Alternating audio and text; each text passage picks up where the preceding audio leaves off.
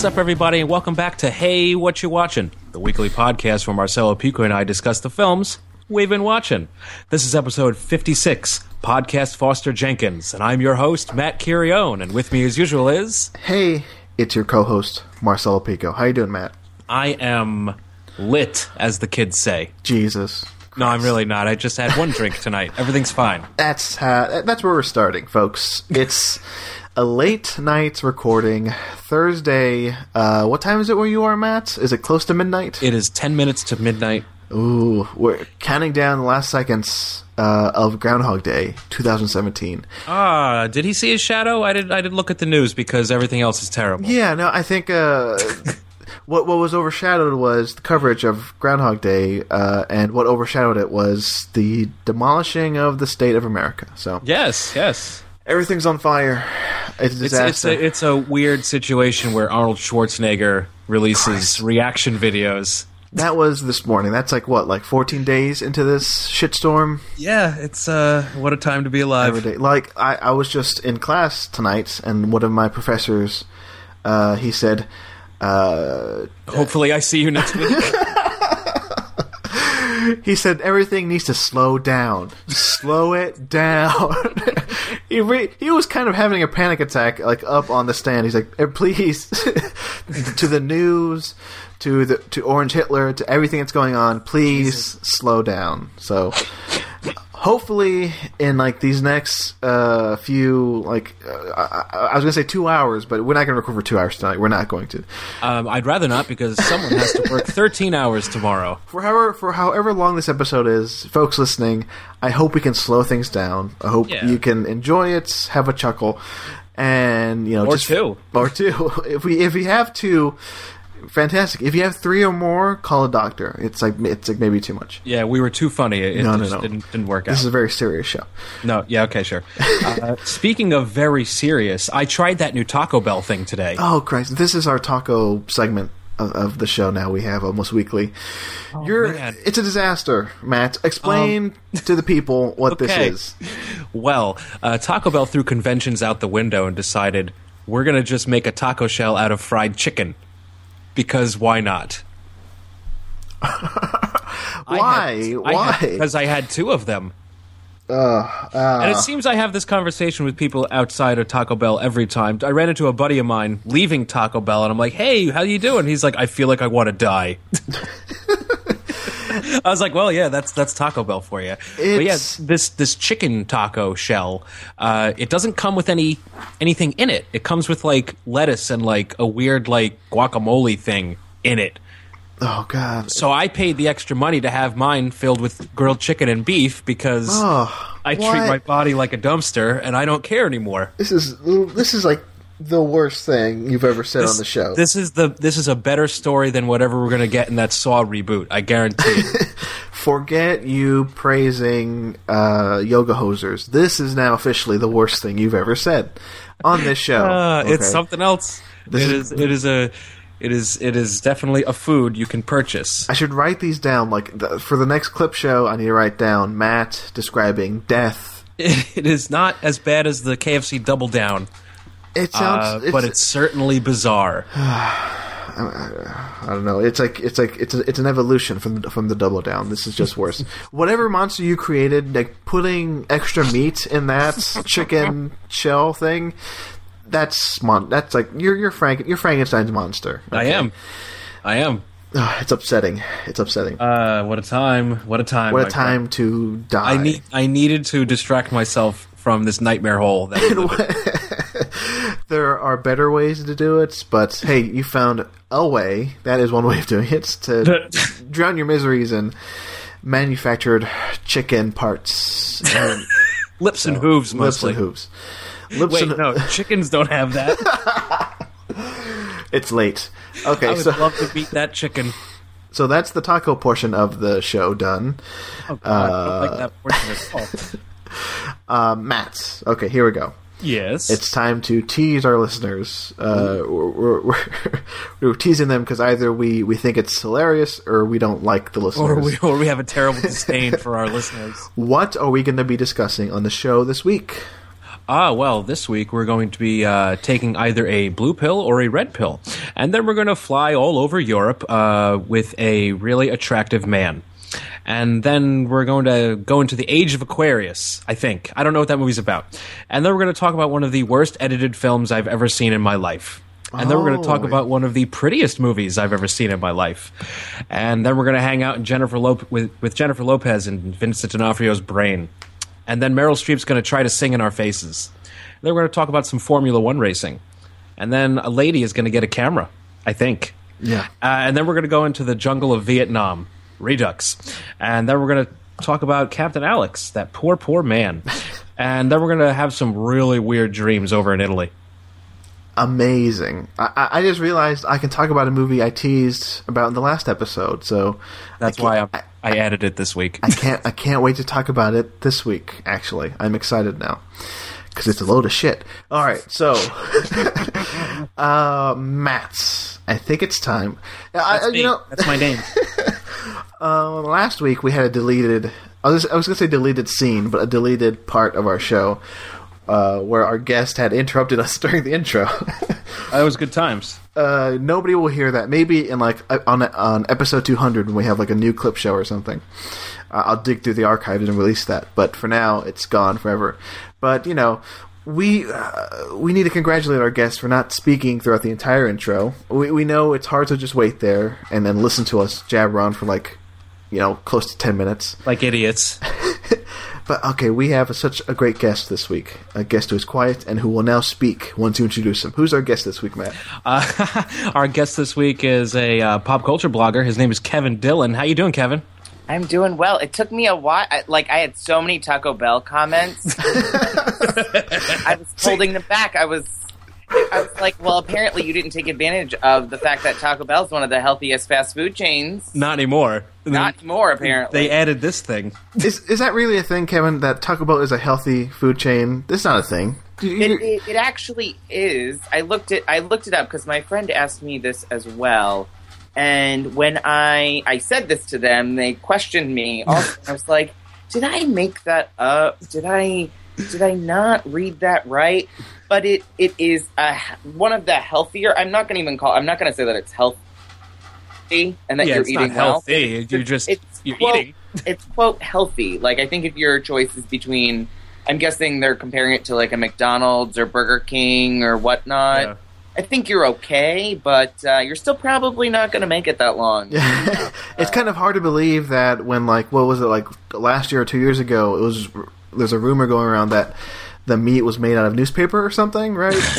so All the news that fits to eat. so it's right. it's hard to to think of Taco Bell and healthy in the same See, sentence. now, I have theories about this. I feel that it, it got the most most healthy ranking, I guess, because there's not a lot of fried things there, I think that's what it is. or maybe and there's they're- not as much bread. yeah, yeah. Uh, I- I'm I'm looking up the article that I Yes. I'm, I'm found. Well, yeah. But- Let's uh, let's continue our taco the segment right here. It's definitely like not something like Arby's or something. Because I mean, that's What just, what that's is what is the healthiest fast food Taco, place? It's Taco Bell. No, We- we just it said absolutely cannot be Taco. If it's Taco Bell, I'm quitting. I'm quitting I life. Maybe it's maybe it's like Salad Works or some shit. Is that a Salad thing? Works. That's not a Uh, fast food place. Sweet green. Sweet Green. You What Sweet that? Green? No, no. Oh, Oh, it's great.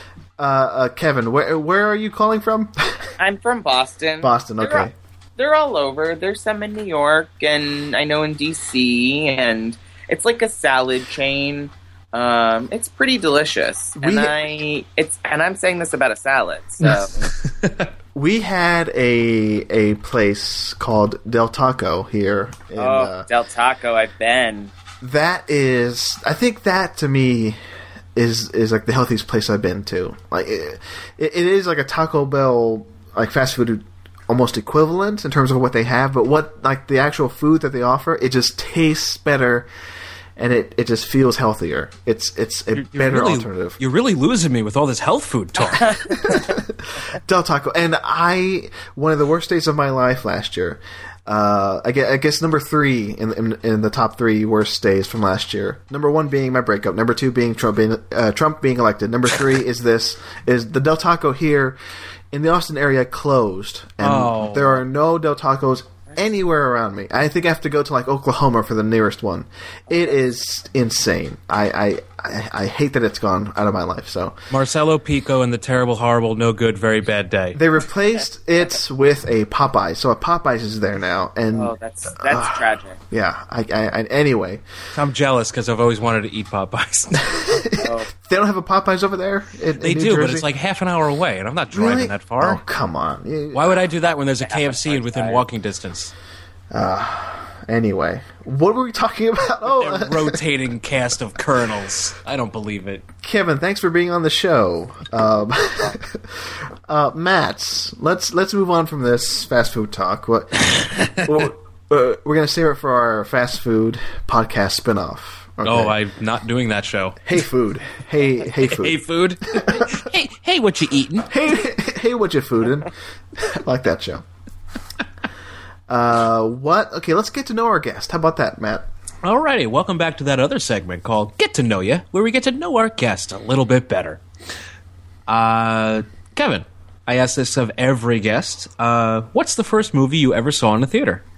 It's a great question. The first movie that I ever saw in the theater was actually a re-release of Disney's Snow White and the Seven Dwarfs. Oh, that's fucking awesome. Yeah, um, my my parents, my dad specifically, actually is the person who really made me become a movie lover. okay. Um, he introduced me to Star Wars and Indiana Jones, and but Snow White was the first movie. It was a re-release, um, and I remember it really very vividly, honestly. And I think it's why I love movies so much. It was just one of those things where I was very, uh, as a kid, obviously it was Disney, and so it spoke to me that way. But um, it was cool to say that I got to see Snow White in the theater. So yeah, it was it was a fun experience. It was really neat. Oh yeah, that's that's awesome. Um, what what, what year was that, Kevin? Oh God, I think I was like five or six years old, so probably like late '80s, um, early '90s. But I vividly remember seeing that in theaters. I'm I don't remember a specific year, um, but somewhere around that time. Oh, awesome! Yeah, I can't remember the last time Disney released an animated uh, movie. Was yeah, it they should do that more often. wa- was it Beauty and the Beast that they had a theatrical re-release match Uh, a few years ago? They did that slew of Yeah. 3D re-releases. That's Yeah. right. Yeah, yeah, yeah. So I remember I actually saw that was the there was only one 3D re-release that I saw, and it was The Lion King, and it was actually really fun to see in the theaters again. Um, because the night like that that epic era of 90s Disney was just so fantastic. yeah, I, I know uh, Matt's a huge fan of it. right? Indeed. Indeed. Um, uh, oh, okay, Matt. Do you have another question? Uh, no, do you? Oh, yes, I do. It's your turn now, remember? It's late. Uh, Kevin, here's a question.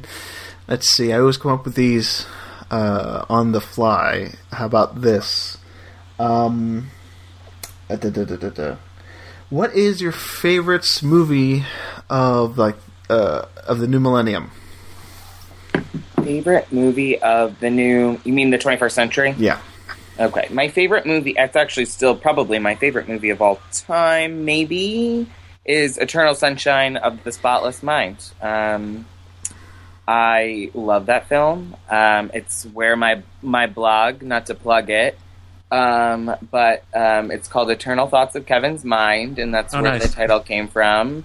Um, I think I saw it five times in theaters wow. um, which is probably the most I've ever seen a movie in theaters. Um, I just I loved the concept, loved the idea.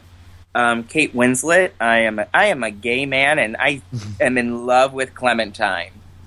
Um, and I think even at, at her most maddening point, she's one of the most beautiful on-screen characters. Um, the script is just it still haunts me to this day, and the editing and the cinematography and the creepy scene with Mark Ruffalo dancing. Although it's kind of hot, actually. Mark Ruffalo dancing in his underwear, stoned with Kirsten Dunst is is so fun. I mean, So you're telling me I need to see this movie? Oh, You've never Matt, you seen haven't it? seen this? no. Oh, What? come on. Yeah, I know. Ah, I'm not it's, terrible. It's, it's stunning. It is. It is. It is very, very, very good. Not to h- overhype it to you, but it is. It is amazing. But Matt, it it is very good, Matt. It is very, very, very good. That's what they tell me. It is. I would. Yeah, I would also you. add another like side plug, not to get a little political, but my second favorite is a separation. Actually, um, Oh yeah, yeah. by uh, Oscar Oscar, and I think I'm really I'm I'm pulling for him at the Oscars this year. I think um, it'll be it'll be interesting. But a separation is my my second, and it's stunning. Yeah, that's one I have to see for sure. Um, I think it's on Netflix, right? If if I'm correct, Um, I do a quick search, but yeah, uh, it's it's one that I've been told to see for years now. yeah, Um, and it uh, should be very interesting. Uh, this election, no, sorry, this Oscar season, and like Yeah. the, uh, the eventual winner.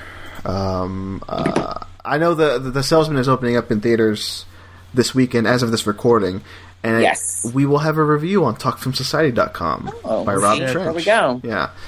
So yes, Good old Rob. go out and see uh, the Salesman.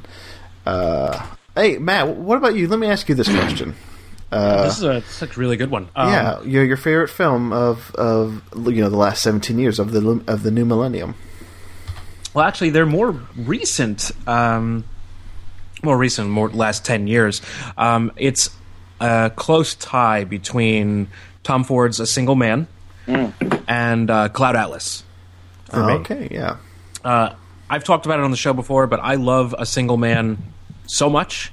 Uh, it's almost it's as close to perfect as a film that I've that I've seen um, in the past like however many years, and I also I just really love Cloud Atlas. I think uh, the Wachowskis uh, they work magic with that with that entire endeavor that they went on, and I'm hoping that one day we get to see that longer cut that they've been teasing for years. Wait for for Cloud Atlas. Oh yes, uh, they're uh, apparently Netflix has been trying to get the the rights to it.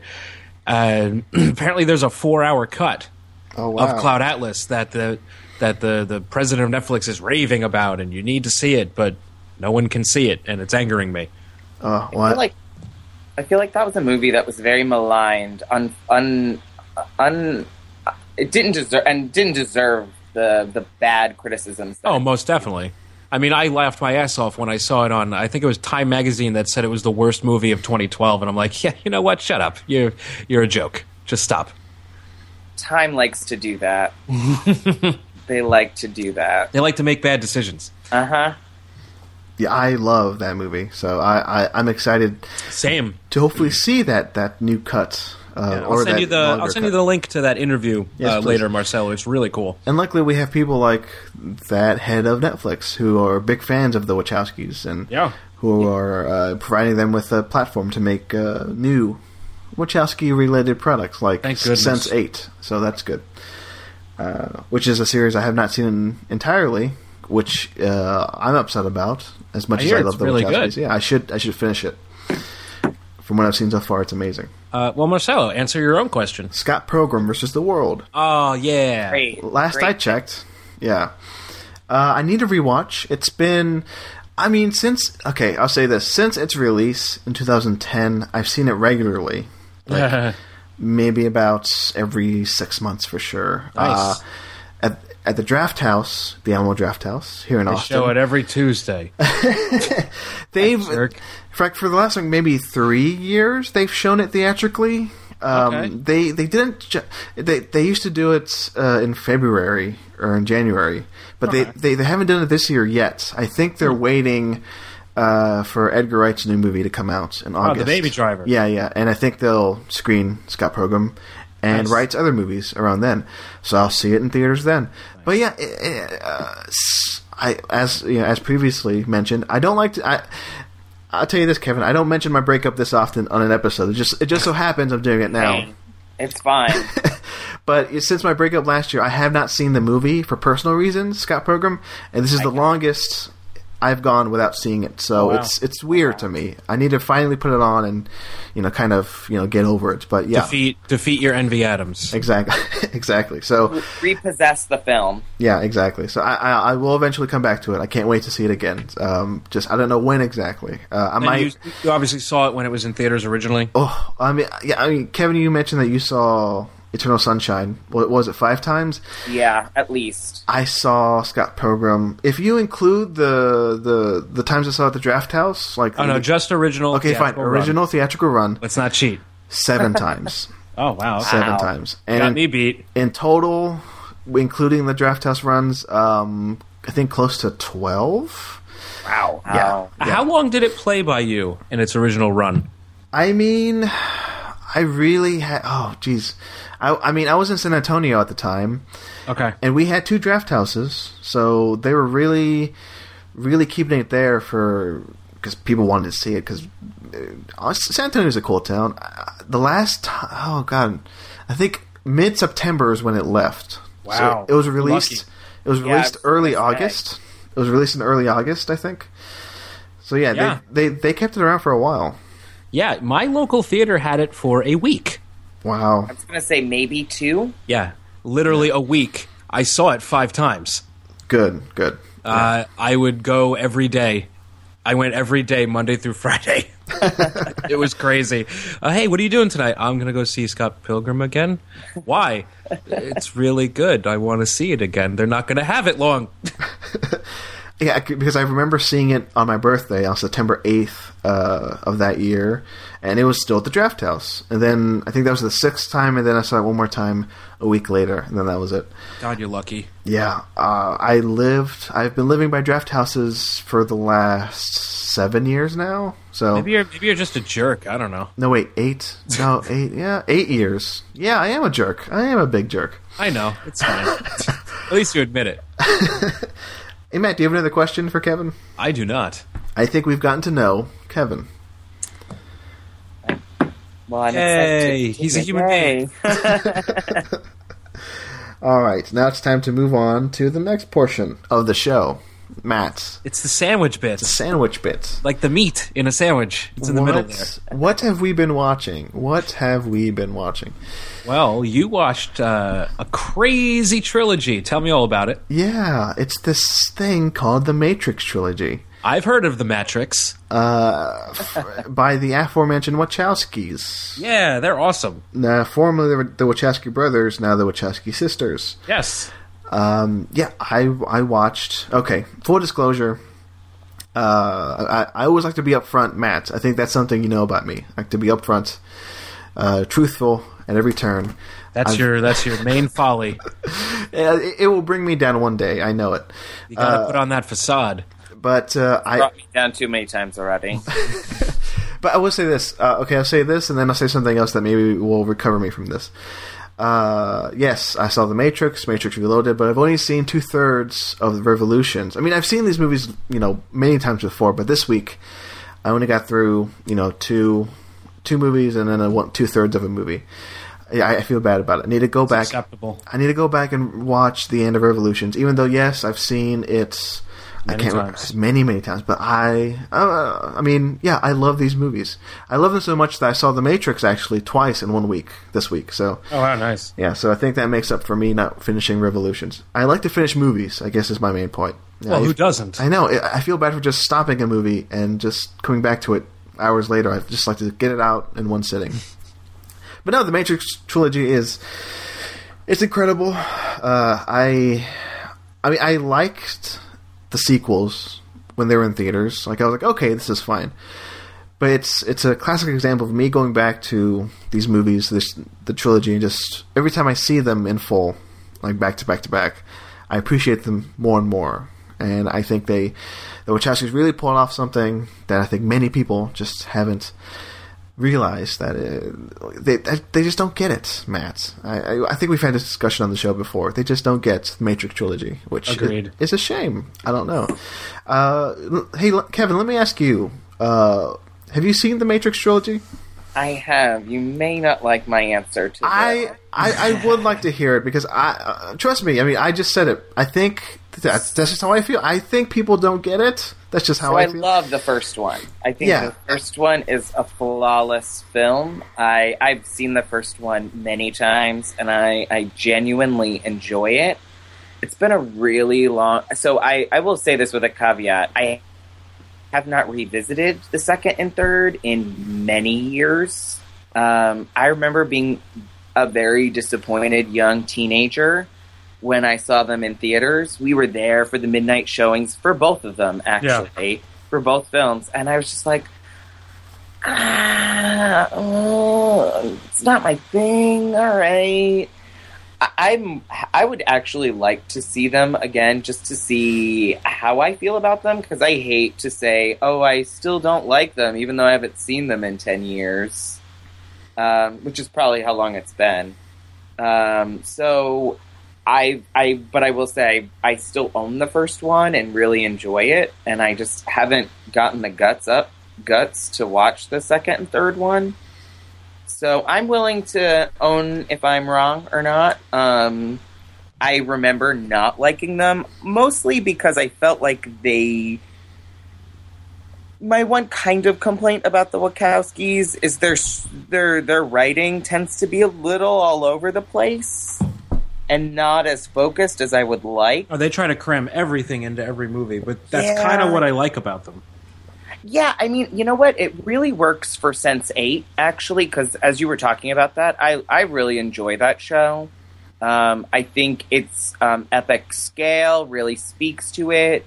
Um, but I think what speaks to its strengths the most is its like di- uh, the way it delves into humanity at its base level, and I think that's what the Matrix tries to do um, at its core. And I think sometimes it just got lost in the woodwork for me. Um, but again, it's a movie that I haven't revisited in a really long time. Um, so I think having now watched Sense 8 and having more of a sense of the evolution of their style, um, and having liked Cloud Atlas more than I expected, I may actually take back what I say about these movies, Yeah, I which could be fun. I like I like being proven wrong. Yeah I I mean yeah yeah I think you I think you're coming at it at the uh, at a right way if you visit, if you revisit those two movies now like after having seen Cloud Atlas and Sense Eight because from, from from what I've seen of Sense Eight I think I've only seen like the first like three episodes and from just seeing everything else that the Wachowskis have done I get uh, they all have like similar themes, and I think they re- like. I'm, I'm not gonna say the films are perfect, even though I love like the three movies, like each, each and every one, the Matrix trilogy. Uh, I think their their themes are, are really defined there. They they really go for it. It's not yeah. The the writings is is it's sloppy. I, I'll give it that. I'll give you that. Yeah. But but I think it, it, the passion the passion is there, and it really works for me. Yeah. Yeah. I think for me, when I uh, my always the thing I look at in a movie, be like my the thing that I always focus on is the script more more than anything, or the the way the story is structured. I guess I should say, um, and the dialogue in a sense. And I always that's the thing that if it isn't as I guess tight as I would like it to be, sometimes I will be a little harsh on it. Um, but I think sometimes, especially with sci-fi and action, you have to have that wiggle room. Um, Oh, most definitely. so. So I, I would like. You've convinced me. I'll watch them again. There you go. My my job is done here. We can stop the episode. I'm done. Thanks for joining us, everybody. It was a short one. I mean, Matt, you like these movies a lot, right? Yeah, I mean, last year, last spring, I did. Uh, I revisited the Matrix trilogy for the first time since theaters. Basically, I mean, it had been over ten years since I saw the first one. Uh, it holds holds the fuck up. that's a that's a really great sci-fi action movie. Uh, I don't like the sequels as much as the original, but I still think they are like just tremendous uh, tremendous efforts, and I think that they really shaped one of the best trilogies in sci-fi. I mean, I really like what they did um, with the Agent Smith character. I like how they evolved him from just a uh, just a big bad into basically this malevolent force that's like questioning himself. Uh, come come the time of uh, revolutions at the end. Uh, I really like what they did with him. I think Hugo Weaving is amazing in this I trilogy. second that. Uh, I mean, his evil laugh is one of the funniest things I've ever seen, but also one of the most haunting things. If that makes any sense. Yeah, it does. Yeah. Uh, I, I, yeah, I think he's great in this. I think he's like as great as everyone else is. I feel like he and Keanu are the MVPs of the Matrix trilogy because they sell it. They sell it 110%. Yeah. I will say I'm a big Carrie Ann Moss fan. Same. I love her. She oh she was my favorite part of the trilogies. Um, and then Hugo Weaving. Yeah, he Uh, is awesome. He's epic in that move in that in all of those movies. He just um, it like it raised his iconic status to much higher than it would have ever been, and then Yeah. you get to see more Hugo Weaving, which is fantastic. Yeah, that's always a good good thing. and each like uh, and, and having seen the first one and uh, well the, the other two as well um uh, just seeing Laurence Fishburne kick ass, it's it's like he yeah. always kicks ass. He's always and kicks and ass. It's, and this isn't the only time we'll talk about him this episode. Oh, that's right. Spoiler. Wait, oh, uh, just yeah, everything about this trilogy, pretty much, I I, I love. So, um, and I can't wait to. I mean, speaking of Keanu in action, I can't. Uh, this is like preparing me for uh, John Wick Two, which Chapter two. chapter two. I, I love it. I can't wait for chapter two, three, and four. It's gonna happen. uh, so yeah, Just keep it coming. I just feel bad for his pets, but keep it coming. speaking of keeping it coming, Matt. Uh, I don't know What? what that. No, I don't know. That was Dan- a good transition. Daniel Craig. yes, please. uh, you saw some Daniel Craig movies. Yeah, I mean, it, it took Carl and I a month, but we finally finished the James Bond box set. Watched every single James Bond movie, Good. and we topped it off this Sunday by watching all four Daniel Craig uh, pictures. Uh, Casino Royale is probably one of the best Bond movies and one of the best action movies I've ever seen. Uh, it it tells an origin story, not in the silly cliched way that you'd usually see.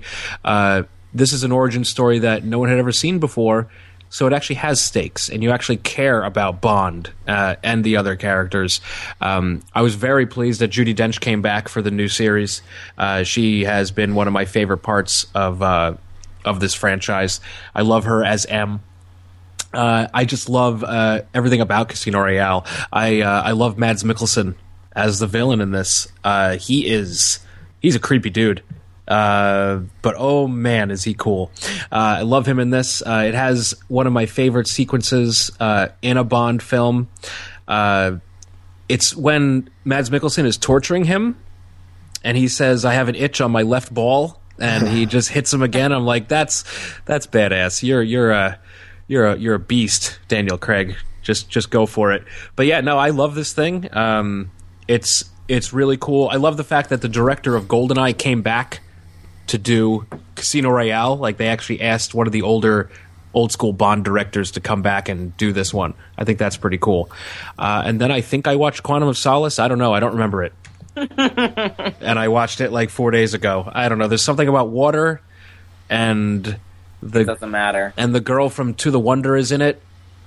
And I don't know, it's like an 85 minute movie. It's very short. It's the shortest Bond movie, so clearly even they didn't give a shit. So I don't know. It's it's fine. Whatever. Screw it. Uh, but then I watched what is possibly the actual best Bond movie with Skyfall. Uh, there's so many great things in this film. Uh, Daniel Craig uh, commits to the role 110%. Uh, he, I think he's better than he in this than he is in any other Bond movie. Uh, it has a gr- lot of great callbacks. Um, uh, Sam Mendes' direction is on point with this. Uh, it has a terrific theme song from Adele. I think this is one of this is probably the one of the top three James Bond theme songs, and the best theme song that this franchise had in about oh I don't know twenty five years or so. Uh, I love everything about Skyfall. Uh, Bardem is scary as hell as as uh, as Sal- Sa- Silva Salva right.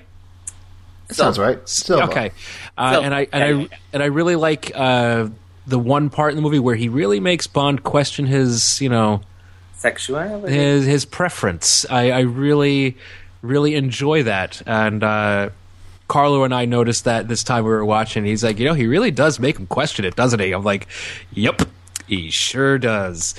um, but yeah, I love Skyfall. Um, I've said this for a few years now, but I think Judi Dench should have been up for an Oscar for this movie. I think she is amazing uh, in this. This is one of her best performances, uh, which is crazy that it's in this this this James Bond movie. But I mean, come on, Dame Judi Dench, but she is amazing in Skyfall. Uh, I love the little interplay she has towards the end with uh, Albert Finney.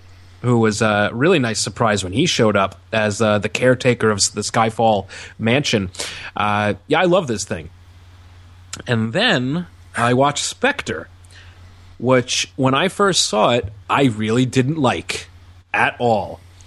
Uh, but uh, and not just because of the terrible theme song, which is probably the worst James Bond theme song. I mean, this is down there with Three Blind Mice for Doctor No, and uh, yeah, it's it's pretty fucking terrible. This is like Die Another Day level of Bond theme. Uh, but I liked it a lot more this time, having watched it at the end of this marathon because it really harkens back to the older James Bond films. Uh, there's a lot more jokes.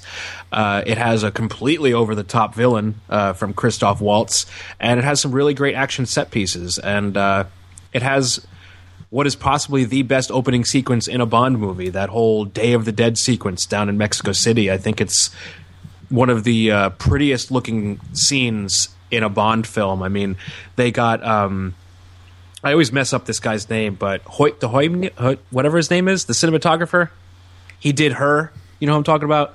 Yeah. I, Okay. I, I don't Yeah, know how to pronounce his name either. Okay, cool. Uh, yeah, he's he's really good here.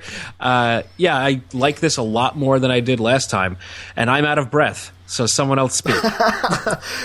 These movies are good. Uh, Kevin, what do you think? I um, I will agree with I agree with you 100% on Casino Royale. My friend and I we were talking about this um, the other day, and we were we were actually talking about all of these films, which is kind of funny. Uh, Um, and we actually had kind of talked about like our memory of them and things like that. And we said hands down, Casino Royale is not only one of the best James Bond films of all time, but it it really you're right. It makes you care about him. You get this empathy that you you often lack in or don't see in the Bond films, Mhm. which is kind of nice. Um, I would agree. I actually kind of like the theme song for Casino Royale too. I thought it should have gotten nominated for Best Original Song, which oh, the the Chris Cornell. Yeah, it's really good.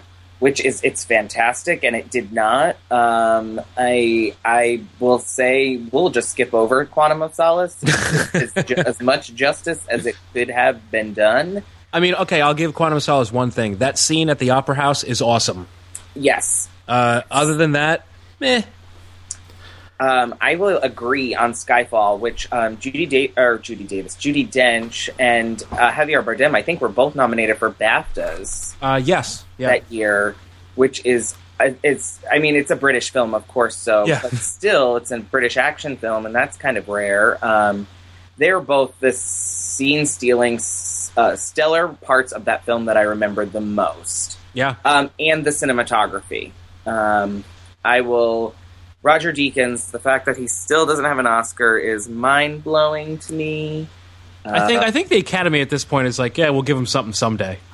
yeah, I just Bunch of jerks. Yeah, I I also like the sexuality piece. So we were talking about Skyfall. It just doesn't. It's not as memorable of a film for me.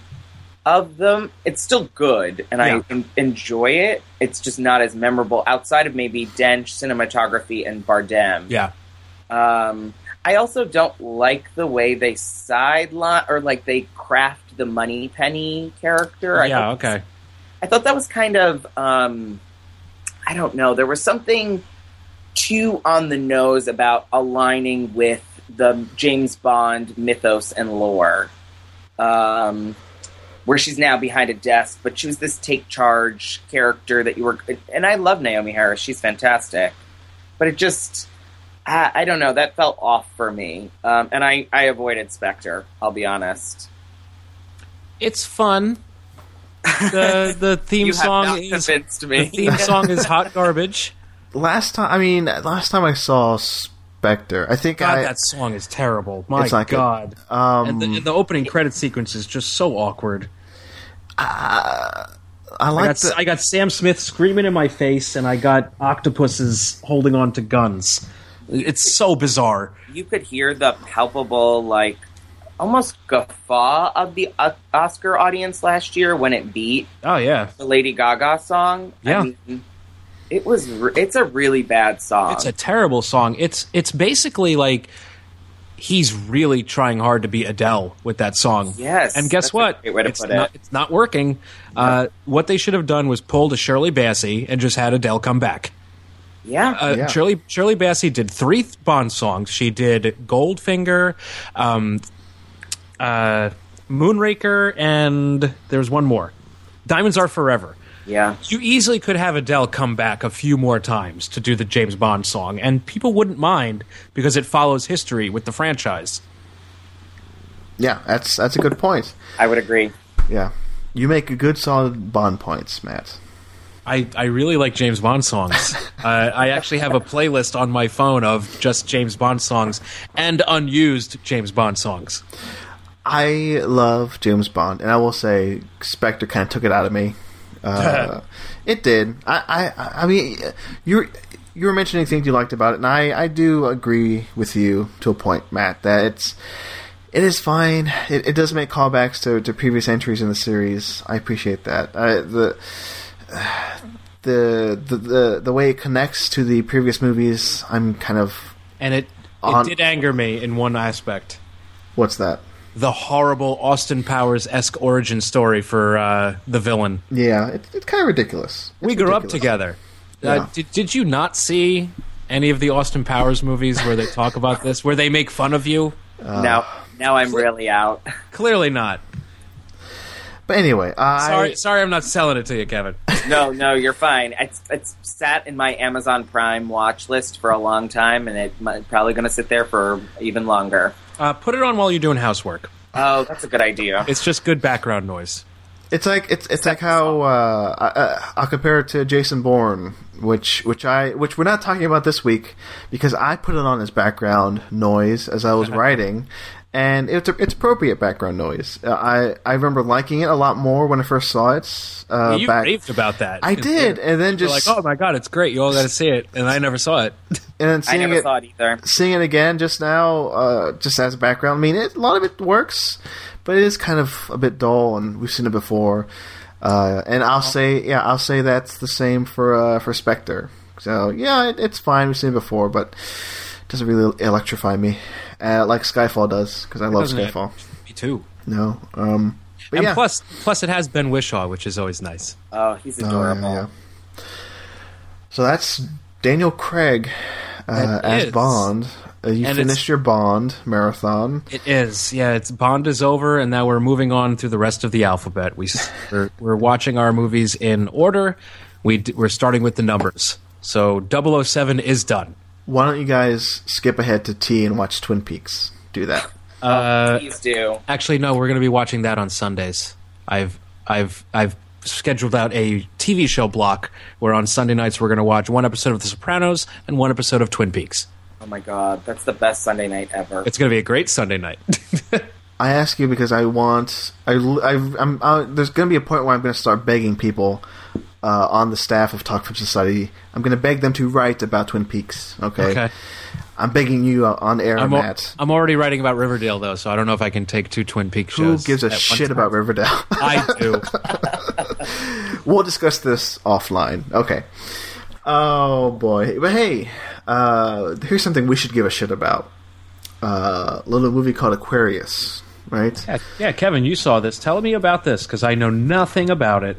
Yes, this is a movie that you should get on, and it is. I always like to try and see as many of the foreign language films that um, kind of get featured, and the ones that have been talked about the most this year have been The Past, and they've been or Toni Erdmann or Elle or Things to Come. And, The Handmaiden, What'd you say? The Handmaiden, The Handmaiden, which we'll talk about. Maybe that might be a little bit of sneak peek for later A little bit.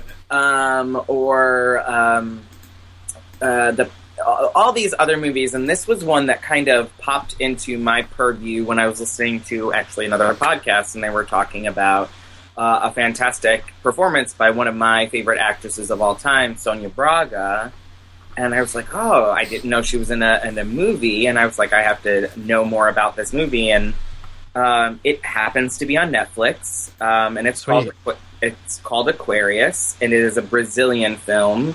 Um, it's actually pretty um, on par with what's going on politically in the United States um, with the theme of the film. So basically, the the simple premise of the film is that uh, Sonia Braga plays this um, former musician slash uh, music critic, um, and you kind of get to see her at the beginning of her life or as a young woman, and then you see her as an older woman, and she lives in this place, uh, this two story um, apartment complex called the Aquarius. Mhm. And it's kind of essentially about the gentrification of Brazilian culture and the gentrification of um, just society in general, and how um, there's this company that wants to come in and buy this complex, and um, she is the last holdout in the, the, the apartment complex uh, and refuses to sell. And the the basic concept or construct around her empowerment as a woman and as um, a, like a cultural representative or a cultural ah, what's the word I want to say cultural curator of the what's Okay. going what's gone on within the Brazilian society is to stead, stay steadfast to her belief that she shouldn't let go and sell out to this big company um, and really tries they really they really do their darndest to try and get her to leave um, there's actually elements of kind of like small level low level thriller to it kind of um, and she's just this badass. And like it really if you've seen like performances like um, Annette Bening's in 20th century women she really gives her a run for her money with regards to this like empowered badass woman. And i think it's it's it is like most many foreign films it is a long one it is two and a half hours. Um, but it does not feel it for me. It didn't feel it. I thought it was one of those movies that um, it spoke obviously to Brazilian culture and society, and um, she represents the left um, as this like far-reaching right is kind of coming in and swooping in and kind of gentrifying society, changing the like cultural meaning of a lot of things, and and her as a musician is what makes the most impact in this, and why culture means something to her. Um, and so you get a lot of these really, it's very beautifully shot. It's very languid in the way you get to see who she is, what she is. Um, there is a little uh, male nudity in it, which that's a selling point. Um, they actually show a man naked and not a woman naked for once, which I was That's a nice. That's a nice change of pace. right? Um, which I, I love because foreign films tend to do that. American films don't. Um, but I, I, I love this movie, um, and I was go- I'm gonna try and say the director's name. I am I'm going to butcher it. I'm just forewarning the listeners right now. Ah. It's um, Kleber, Cle- Kleber Mondonca Filho, and I am probably saying that incredibly wrong. That sounds good enough. Um, but um, it is it is a really stunning directorial achievement. It's it's definitely in my top twenty for 2016. It's probably going to sit at 15 or 16. Oh wow. Um, I, I just find it very stunning and impactful, and it it's um, kind of the way it, it doesn't have to. It doesn't. It's not overly showy in that like um, left versus right. You know, you're the bad guy. I'm the good. Like you're the bad guy. I'm the good guy type thing. It just lets it all sit and visually show you what is happening, and it, it doesn't even have to say too much. Honestly, within words, it's a lot of it is very action oriented, and it's just it's beautiful. It's a really good film. Um, and I love Sonia Braga. She's she's also she would also make my personal best actress list um, for this film. She is she's stunning in this movie. Oh yeah, I I'm sold on this. I, I did hear somebody talk about it a few weeks or months ago, but I, I'm glad you you saw it and, you, and you're talking about it now, Kevin. Because I'm yeah, I, I need to seek this out for sure. Yeah, I need Aquarius. to see this. Yeah, Uh, it sounds really interesting. yeah. It, it is re- it's really good, and I think what struck me so much as with it is it's a movie um, like a couple movies this year that really just sat with me for a while. Um, and it doesn't have that like hard hitting initial like gut punch impact. It kind of it lingers, and it's it's there's a subtlety to it that is just beautiful, and uh, it's just it's very it's just a really nice film. There's this really funny, and this is not giving anything away, but there's this really great scene where the guy who's trying to, um, who is from the company that's trying to buy her apartment complex, talks about how he um, studied in America, studied business classes in America, Mm-hmm. and you just have to chuckle to yourself because he acts like a person who's studied business classes in America. no offense to anyone, sorry. Um, but it's just there. It's just really funny, and there's some good chuckles in it, and you, you really get to see um, who this woman is, and it's one of the mo- actually probably one of the most empowering female roles I've seen in film in a very long time. Nice. Yeah, awesome. It is added to my Netflix queue. Excellent. That's I right, love yeah. that. As yeah, because as you said previously, Kevin, it is on Netflix. So there you go. Uh, It's- off mic, we talked about um, the People versus O.J. Simpson and how that's not currently on Netflix. It's not a movie, but uh, But it might as well be because the production values on that are off the charts. Yeah. It is uh, quite good. So yeah, uh, add Aquarius, folks, to your Netflix, and why not go ahead and add uh, the People versus O.J. Simpson? Yeah, do it. It's Yeah, great. do it, do it. Uh, okay. Speaking of movies, no wait, let's talk about. Speaking of movies that I won't add to my No, Netflix yeah, queue, yeah, that's a better transition, Matt. Uh, I've wanted to talk about this uh, because it's. I don't know. Uh, I'm glad you saw it, Matt. I did. I saw this uh, last weekend. Yes, uh, the movie in question is Resident I- Evil, the, The final, final chapter. Um, which, Is it uh, though? Which, if Hollywood is to be be believed, it won't be the final chapter. Matt, okay, I've seen Friday the Thirteenth Part Four. I know how this ends. I'm gonna ask Kevin. Kevin, do you care about spoilers?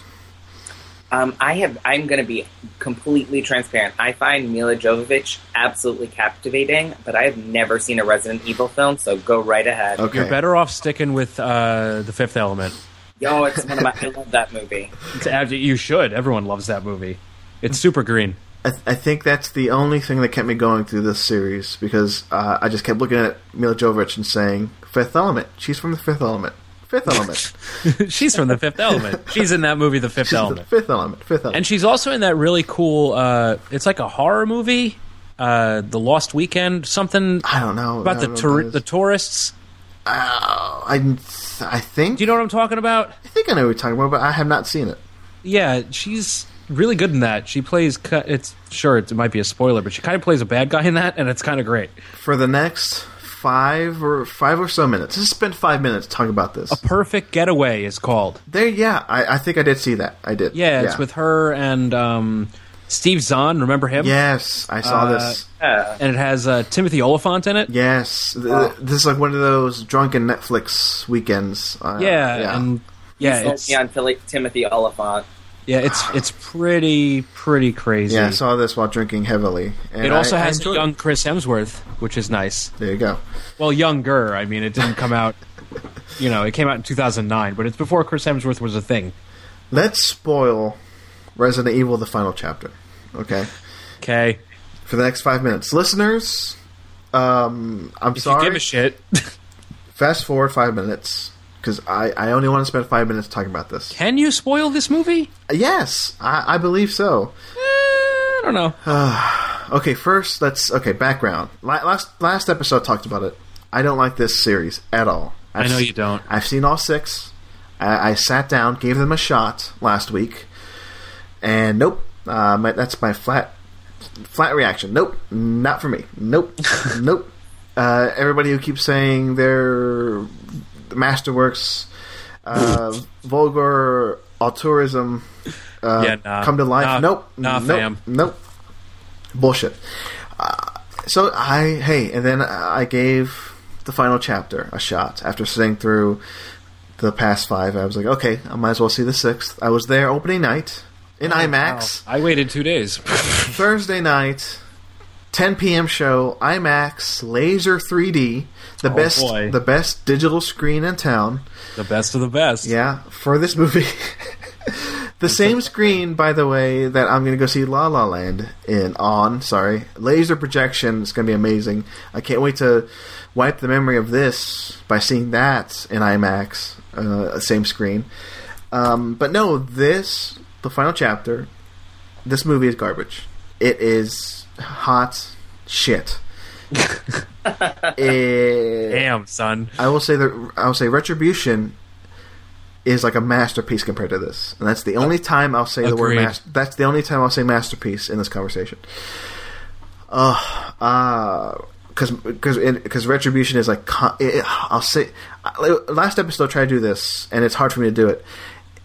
In comparison, it's like it's it's it it feels like it was made by a competent person. Retribution, Resident Evil Final Chapter.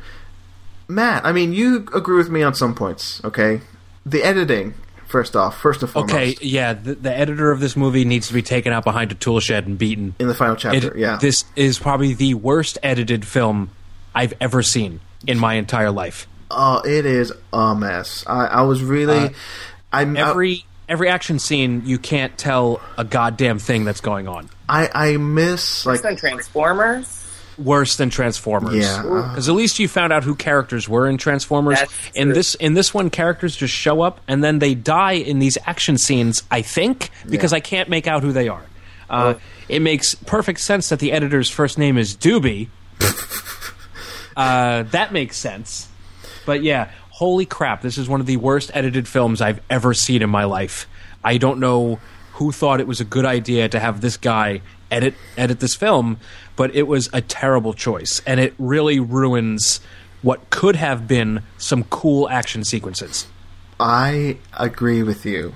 I mean, it, this actually has one of my favorite stunts that I've seen in a long time, but the editing ruins it. Uh, she is actually hanging upside down by a rope, and she's spinning around in a circle, Oh, like, yeah, sh- yeah. shooting guys in the Yeah. face. And I thought that's that scene was fucking awesome. But it would have been better if I could understand exactly what was going on. I mean, I got flashes of what was happening, but not a full vision. I mean, and I like, I, I dig the story. I dig the story of, you know, destroying corporations and, you know, giving it back to the people, if you want to read it like that. But the editing took me out of this movie so many times. It's just dreadful. Uh, okay, editing, top number one worst thing about the movie. Yeah. And then after that, for me, is the actual Old- story. Is it the old age makeup? Oh, well, we're gonna get to that. it's a list. After that, it's the it's the actual story. Because Matt, for God's sakes, and I was talking to you about this. I think on uh, like through DM or Slack or whatever. Yeah. Um, it it jumps okay from the end of Retribution. It, Yeah. It jumps into the final chapter, and it's been I don't even know how long it's been. Like, it's been a few years. uh, years. I think online I read it's been weeks. I don't know, but it feels like there's a movie missing. Okay. yeah. There's definitely a movie missing. It's bizarre. Characters who were at the, who were there at the end of Retribution are gone. Nowhere to be seen. Uh, the, the the the twist at the end of Retribution where that bad guy with sunglasses. Wesker. Yeah, whatever. Uh, I just know because I play the games. if you had just watched the movies, you'd have a hard time telling me what his name was. uh, the twist at the end where he, where he's like, uh, "Oh, I'm the good guy now. Let's let's fight these zombies." That apparently is is tossed just a lie. away. Yeah, was just a, a big bullshit lie. again, it feels like an entire movie's missing. I really was wondering to myself, did I did I actually see the last movie? Like, did I miss one in the series? Oh no, you saw it.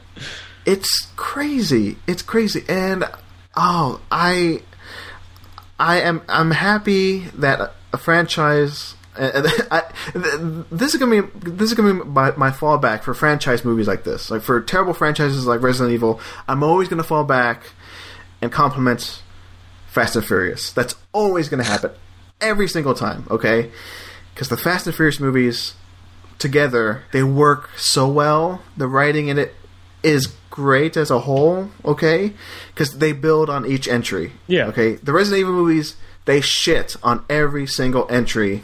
Every that- that previous out. entry, yeah. There's no linear. There's no uh, continuity in the entire It's, series. it's, it's no Underworld franchise, I'll tell you that much. but yeah, Another one I've avoided. because that's a fun franchise through and through. This Resident Evil franchise, eh, not so much. it's it's just it's frustrating when I, I I'm gonna be honest. It's frustrating. And plus, and plus, Underworld has Kate Beckinsale. it's frus- it's frustrating when it's frustrating when I see you know five movies basically in a row and then see the sixth one. And it just feels like there's no good payoff. They kind of retcon a lot of stuff from Resident Evil 3. Uh, I forget the name of that one. Extinction. extension uh, uh, extension and and the second one too they they totally rewrites they they rewrites the um god matt you know more about the series than i do the the red Yes. queen the red queen right I think so. her origin is changed Sure. Ah, it is I don't know. She's not in the video game, so I don't care.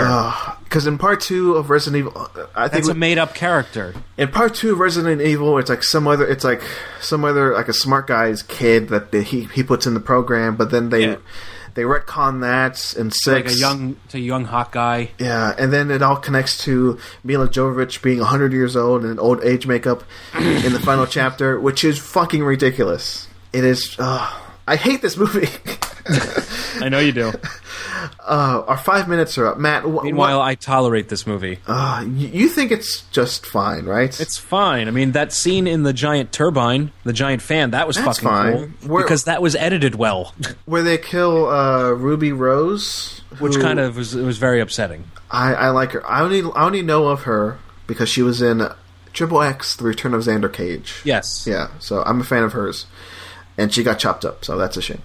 Oh, Um, spoiler alert. Uh, so what else can we say? It's not good. That's it. Really, it's it's a movie. not good. I mean, Kevin, you you you said you haven't seen a single one of these. Never. No. Uh, I think I think I'm safe. I think it's safe to say after this conversation, I will probably never see one of them. but Matt, you defend these up to a point, right? Up to a point. Yes. Up to a point. You think they're silly fun. Some of them. They're, they're, they can be very silly fun. Okay. So, uh, that's They're, Resident They're they're pretty decent B movies. Oh, and I guess we should say at the very end of the final chapter. I feel like I should say this. Uh, they they find the cure for the zombie disease, uh, and yeah, and Milla Jovovich in the final scene, she's on a she's on, she's on a motorcycle. She's she has the terrible you know voiceover narration going on. She says, uh, you know, the antivirus is spreading. But it's going to take a year to, for it to spread, so my job's not done. And she's getting chased by a zombie pterodactyl. So that's how the movie ends. Because my husband needs another boat. It's it's it's, it's setting up another movie. It has to, right? Apparently, they want to do a TV series. They I do? Don't fucking know. Yeah. Oh God, just kill it. Just kill it. Movies even make money. Kinda. I, th- I guess I don't know. I don't know. Who cares? I don't know how long. I, I don't know. I don't know why they've gone to six. And I don't know why we spent so much time talking about this movie. I'm sorry. It's, it's, it's a warning. Okay, it's really the worst movie I've seen this year. Um, and I've seen a few. I've seen Split. Split is amazing. Even Triple X Returns Xander Cage is amazing. And There's still some DC movies to come, so don't worry. It'll be we'll see. This is going to be at the bottom for a while. I feel like so. Yeah, really bad. I think really bad, really bad. So yeah, Well, don't worry. Even though Ruby Rose died in this, you'll be seeing her again next weekend. So don't worry. what, what is she in? Oh, John Wick 2. That's right. I John Wick Chapter Two. I They're can't. turning wait. her into an action star, and it's beautiful. We're just going to spend two hours talking about John Wick Chapter Two. That's, Next that's week. it. Yeah, next week. Next episode. That's the episode. thing. Yeah. Okay. Enough Resident Evil. It's dead. Let's let's talk about a good movie. Really great movie. The Handmaiden. Yes. So I watched this. Um, I was sick at home, which was I wasn't really like I wasn't super sick. I was well enough to like watch a movie, of course. Yeah. So I was like, oh, this is on iTunes. I have to watch this movie. It really actually bummed me out that I did not get to see it on a big screen. Um, I have a 55 inch TV, so it was kind of a big screen. Not Yeah. not, not super big, but um, this may be one of the most stunning films I've ever seen, Mm-hmm. looks wise. I said that. I said that this week. It's just. It's gorgeous. it, the production, the fact that it actually didn't get a production design at the Oscars, which usually is an area that they would tend to bring something like this in, is uh, is criminal. Uh, because just from even the first five minutes of the movie, I was blown away, and I was like, "Oh my god, this will, this is my best production design. My goodness." Yeah, it's really gorgeous. Um, I I really so it really sucked me in. Um, I do I did I liked it a lot, uh, but I still had some. It had these slow beats that sometimes didn't work script wise for me. Um, it is a movie that I kind of wish I got to see again for the first time because I, I don't want to spoil it because it's a movie that everyone should watch. Yeah, I mean, I said this last week. I mean, it, it, it has like three perfect twists, Yes, and to give any of that away would, would be an injustice. Yes, they're they're the first one um, really blew my mind. Yeah, I'm like, what the hell? Yeah, it blew my mind. Um, uh, I had read. Um, yeah, I'm not going to say anymore, but I, I it blew my mind, and I really I really enjoyed it. I think the only thing that kind of threw me a little bit. Um, I sound like such a feminist. Oh my god, what's uh, is the the sex scenes um, felt a little male gazy. Yeah, um, I can see- know I could see that. yeah, Yeah, yeah. people have talked about that a little bit, and um, I was reading an inter because after I see something like that and it throws me a little bit, I'm like, let me dig into this. And so I found an interview with him on like Film Stage or something where um, one of the person who co-wrote the film with him has a queer friend who informed the script, and I was like, ah, okay, Yeah. Um, it just felt a little. It felt very blue is the warmest color, and I'm gonna I'm gonna say it like that. Um, which I I think the blue is the warmest color sex scene was more problematic for me. Um, I don't have either of you seen Blue is the warmest color. Not yet. I have, Right. yeah, and I totally see where you're coming from. Yeah, Yeah, that was my only. That's the only hitch that I had with it. Other than that, I I really the more I've sat on the Handmaiden, the more it has. It really floored me, um, and I think a lot of it is mo- most of it is very visual. But I think it was it's an accomplishment that can't be ignored, and that um, it's a shame that Korea didn't submit it for their foreign language ca- for the foreign language category. Baffling.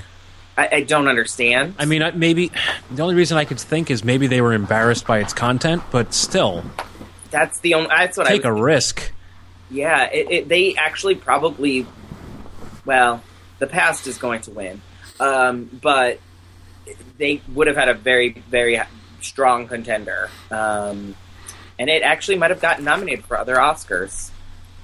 Um, but I and, and a movie should never be judged by how many Oscars it gets or receives because True. um, but I, I really, the more I think about it, um, the more I enjoy it, and I, I think the technical achievements of it are, are really astonishing. And I guess I think sometimes I ignore the script, maybe because of the male gaze pieces, but I shouldn't because, as to you pointed it, pointing out, those the the elements of the story that pop out are just so strong and so fantastic. yeah. Did I- you both see Handmaiden? Oh yes. Oh yeah, absolutely. It's it's in my top ten of last year for sure. It- Spoiler: It's in mine. yeah, there you go. Um, oh, that's right. As as of this recording, you're still working on yours, Matt. Mm-hmm. Um, but yeah, uh, I've said it before. It's tied with my favorite script. Uh, it's tied as my favorite script of last year with Arrival. Uh, Oh, nice. The Arrival script is fantastic. Yeah. Uh, each in in in in, uh, in both cases, I was just floored. Yeah, we we've been saying that this segment. I've been I was floored with each twist. Well, the many twists in the in the Handmaiden and the and the big twist in Arrival. Uh, I love Yes. love them both. Um, but yeah, uh, hey, but you know, screw the Oscars because he, here's a plug in the middle of the show. The talk Yeah. film, the Talk Film Society Awards, as voted on by our readers and our followers online, uh, they put The Handmaiden in plenty of categories. Like Damn right they did. production design, foreign film, Yep. script, and best film of the year. So there you go. It Yeah. also has like a very subtle, beautiful score. Yes. Oh, yeah, I've been yeah. listening to that score a lot this week. The score is the thing that actually, um, it just like really sets the tone for that movie perfectly um, i- in a way that is is almost it's it's haunting. It's um, it's so beautiful, and you just like it sucks you into that story. Um, and I, I actually think the more we talk about it, it's it like will cli- it climbs higher and higher Yeah. on my list just because it really it it just is again it's like kind of like Aquarius actually not to plug in my other film Uh, but it like it sits and it just like you think about it more and more and how beautiful and languid the the film really is. Yeah, absolutely. Yeah. And yeah, if you haven't seen it, uh, folks listening, uh, I mean, Kevin, you said you saw it on iTunes, right? Yep, you can rent it on iTunes. I think it was like four ninety nine, something like that. Yeah. super cheap. And I think it'll be on Amazon Prime soon enough because it's an Amazon Studios Yeah. uh, film. And Matt, you imported the Canadian Blu-ray, so yeah, because America's not cool enough to get a Blu-ray, No. so I just ordered it from Amazon Canada. so yeah. So fingers crossed that eventually the U.S. gets something nice. Uh, Yeah, like- that would be that would that'd be that'd be delightful. I, I mean, we hope we get something nice in general, but you know, a, Yeah. a, a, a handmade Blu-ray be nice too. So, so Uh, that's the real- handmade. Real quick before I discuss what's next on the schedule, I want to talk about a movie that I went to go see in the theaters today. Oh, okay. Um, speaking of countries not submitting films for best foreign language film, I got to see Elle for a second time, Oh, Nice. and I just I just want to say it again. Uh, Isabelle Huppert gives the best performance of 2016. Uh, she is amazing, and I love this movie. It plays a lot better on a second viewing. I definitely need to give it another shot. It's one of those that's kind of don't make my end of lists because it's I don't know if it's like I don't know if it's like too much for me to handle in one sitting that it needs a second viewing, but that's I think that's where it is for me right now. I need a second viewing I picked up on a lot more this time, so it definitely rewards repeat viewings. yeah. it's one of those movies. Her her performance, you're absolutely. She's number two for me. Nine number one's Annette Bening. I I, Okay. I love her in 20th Century Women. I love that film in general.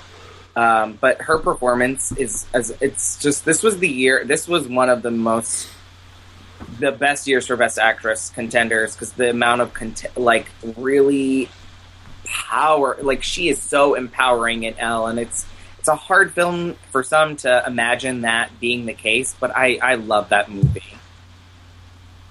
Yeah. Uh, it is I'm looking at my list. It is number 17 on my list. I can't wait for that Blu-ray to come out.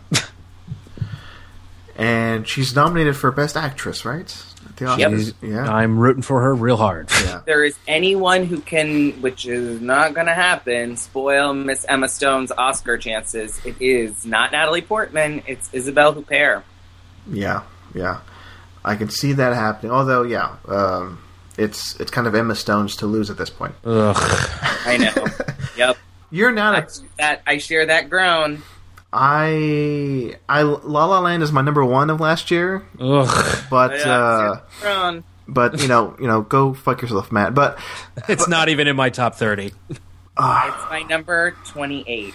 Yeah, it's around. It's like 31 to 32 for me. you're evil people. Um, It's fine. I love it. Okay, oh no, let me finish It's my a, thought. it's a decent movie. It's a shitty musical. Let me finish my thought. It's an amazing movie. It's an amazing musical. I can't wait to see it again. Um, but uh, but does Emma Stone deserve the Oscar? I don't know. No. she. All right, shut up, Matt. But it, I, I- me as a fan of the movie, I love the movie. I don't know. Like I I've seen better performances from better actresses this year.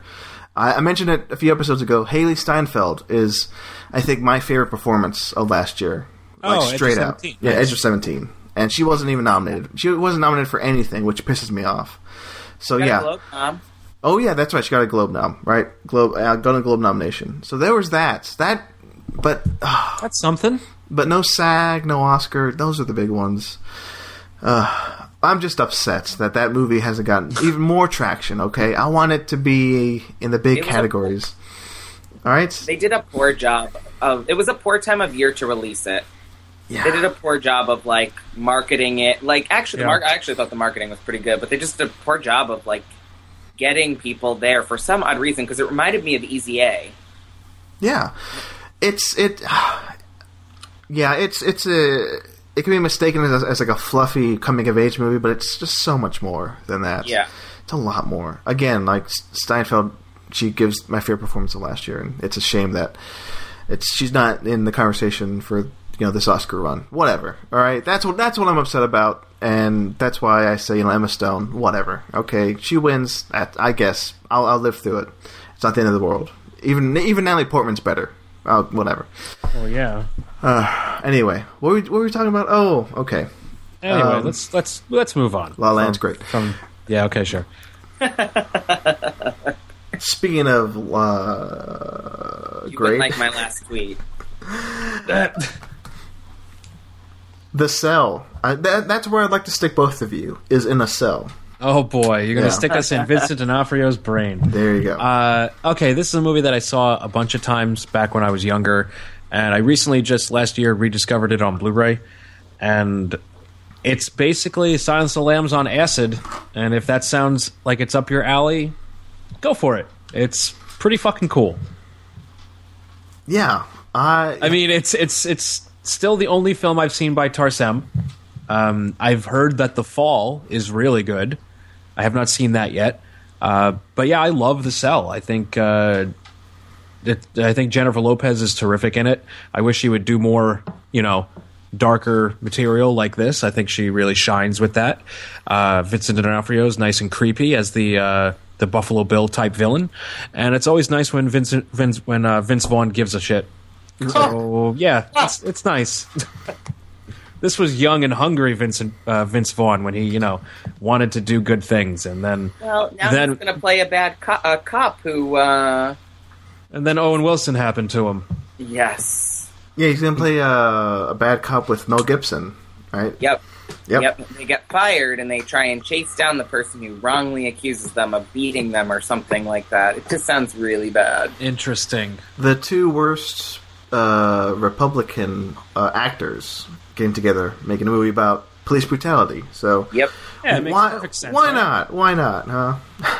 Because of course. Because yeah, of no, course. I really like the cell. It's uh, it's freaking cool. The Cell is a movie. That was a fun movie. and the visual the visual style is like I've never seen anything like this. It's it's just batshit crazy. Because what year did that come out, Matt?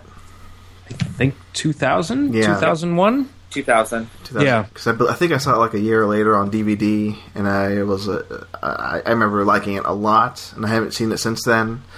Yeah, the dream sequences are crazy in this. Did you watch it on Blu-ray? Of course, uh, they just put out a new Blu-ray last year that that actually got a nice new transfer. Uh, I'll have to check it out. I I'm a fan of um, Tarsem's The Fall. Yeah, I need to see that. I hear it's great. It is it, it's a gorgeous movie. It's Yeah. It's a bit schmaltzy, but it's yeah, but it's very I'm well fine with that. Very very, very well made. Uh, you guys didn't see Mirror Mirror? No, I missed No, that but one. I no, but I kind of want to. It's actually it's it's like looks wise, it's very pretty.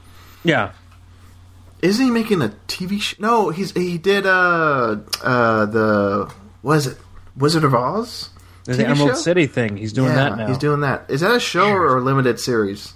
I don't know. Uh, I know it's on television. It's on television. We don't talk television on this. I'm gonna edit this. We just did before though. did we? Kinda. I'm gonna edit all that out. Don't worry. No, no TV talk on this. but yes, uh, Tarsem. He's a he's an interesting fellow. Yeah, he made that that movie that's supposed to be terrible with Ryan Reynolds and Ben Kingsley. What is that? What is this? Selfless, where they switch bodies. He did that.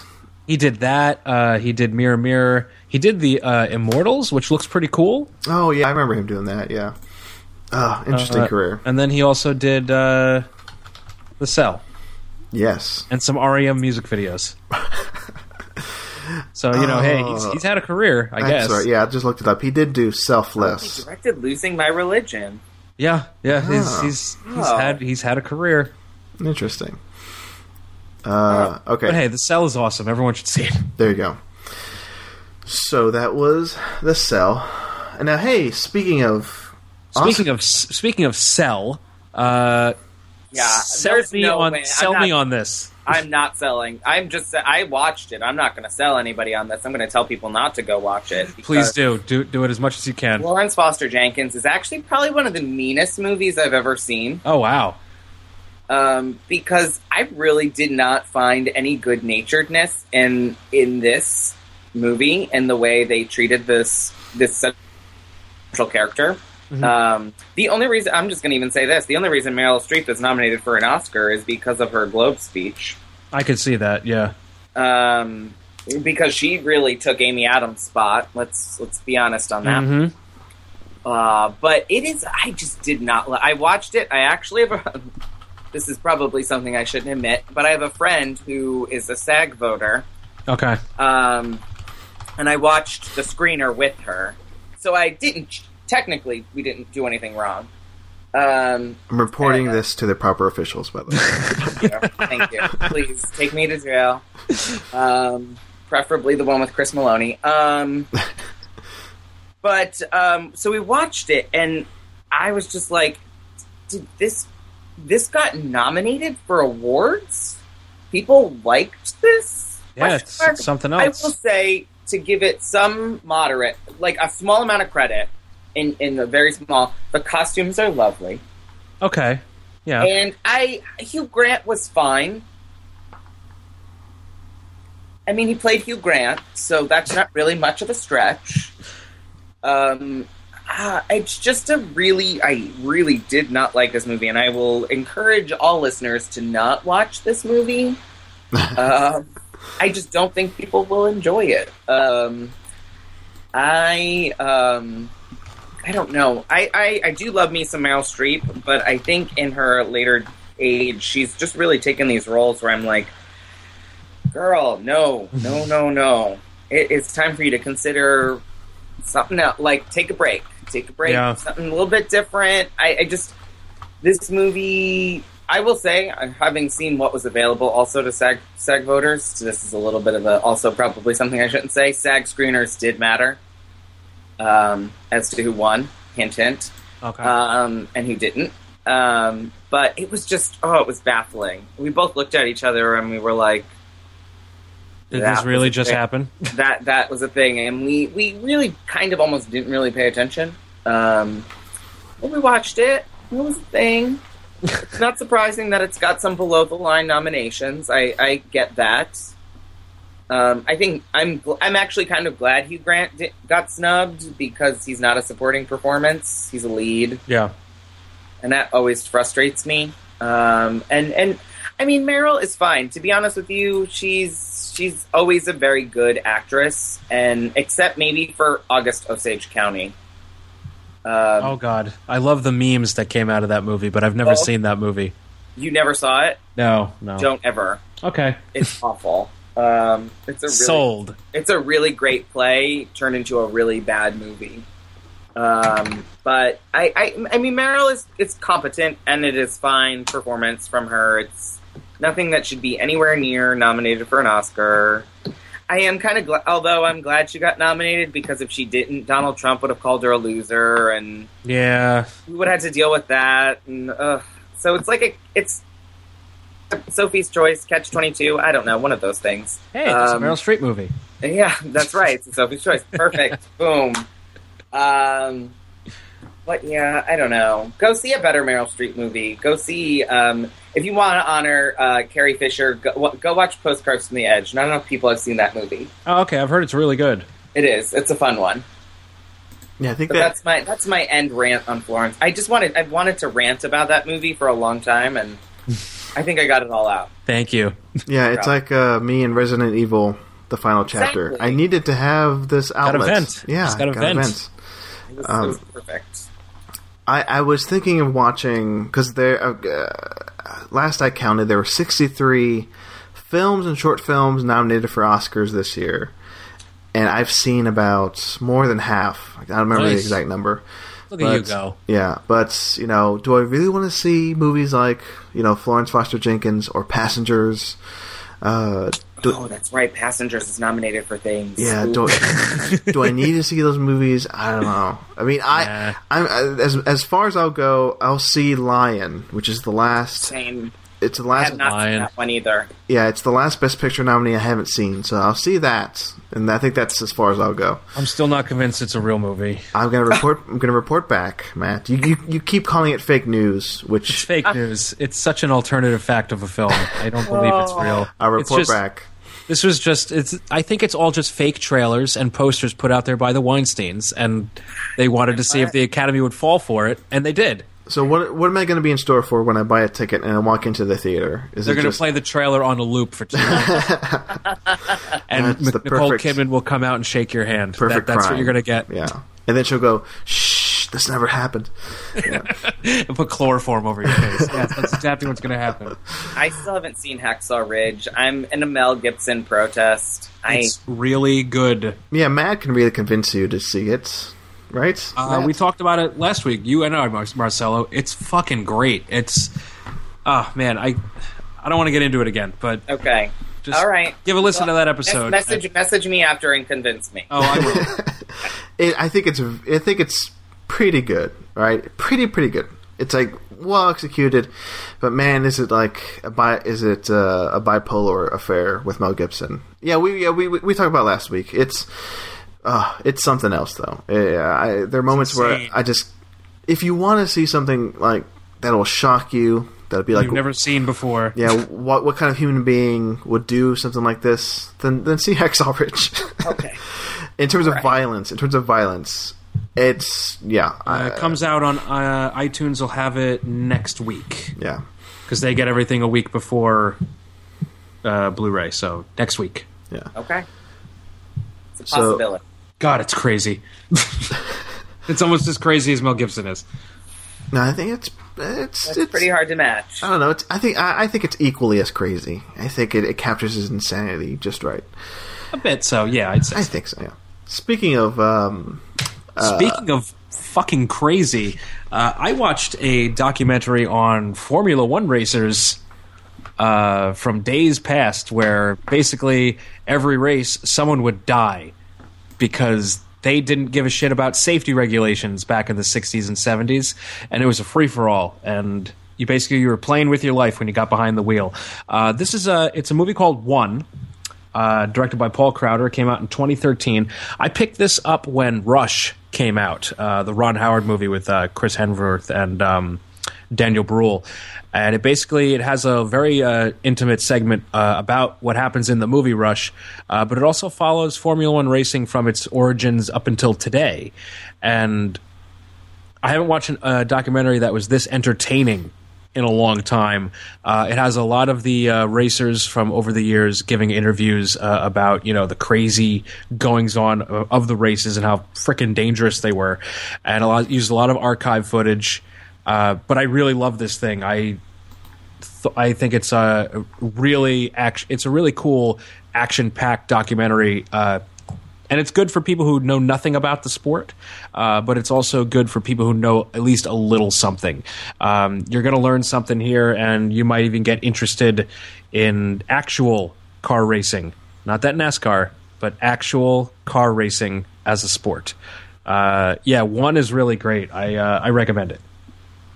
all right. And where did you say uh, you saw it, Matt? I picked it up on DVD when it first came out, and I just got around to watching it Interesting. Okay. as part of uh, our uh, "Let's Watch All Our Movies in Order."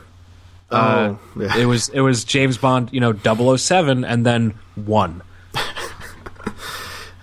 You're crazy. I know, Crazy man. I know, but yeah, it's it's it's cool. If you like Rush, you'll like this. There you go. Um, speaking of things you like or I like, Speaking of documentaries, yeah, yeah, camera person. Uh, uh, Yes. Kevin, you saw this, which I talked about a few episodes ago. yeah, I loved it. Uh, Kevin, what did you think about camera person? It's a, it's stunning. It's it was uh, it's very hard to top OJ Made in America. It almost is an unfair. yeah, it's an unfair advantage to some extent. I think if if we were to take OJ Made in America kind of and give it its own special award, a camera person would be the best documentary I've seen this year. Uh, easily, um, and I've seen I've seen a good amount of them so far. Um, I I loved this movie. Um, it was just there are some moments in this film where I, I I just almost I broke down. I almost cried a couple times in this movie. Um, it just does such a good job of weaving together the intimacy of the job that uh, Kirsten Johnson does, not to be confused with the masculine woman from Third Rock from the Sun, Ah, Kristen Johnston. Uh, but uh, she is a really fantastic storyteller.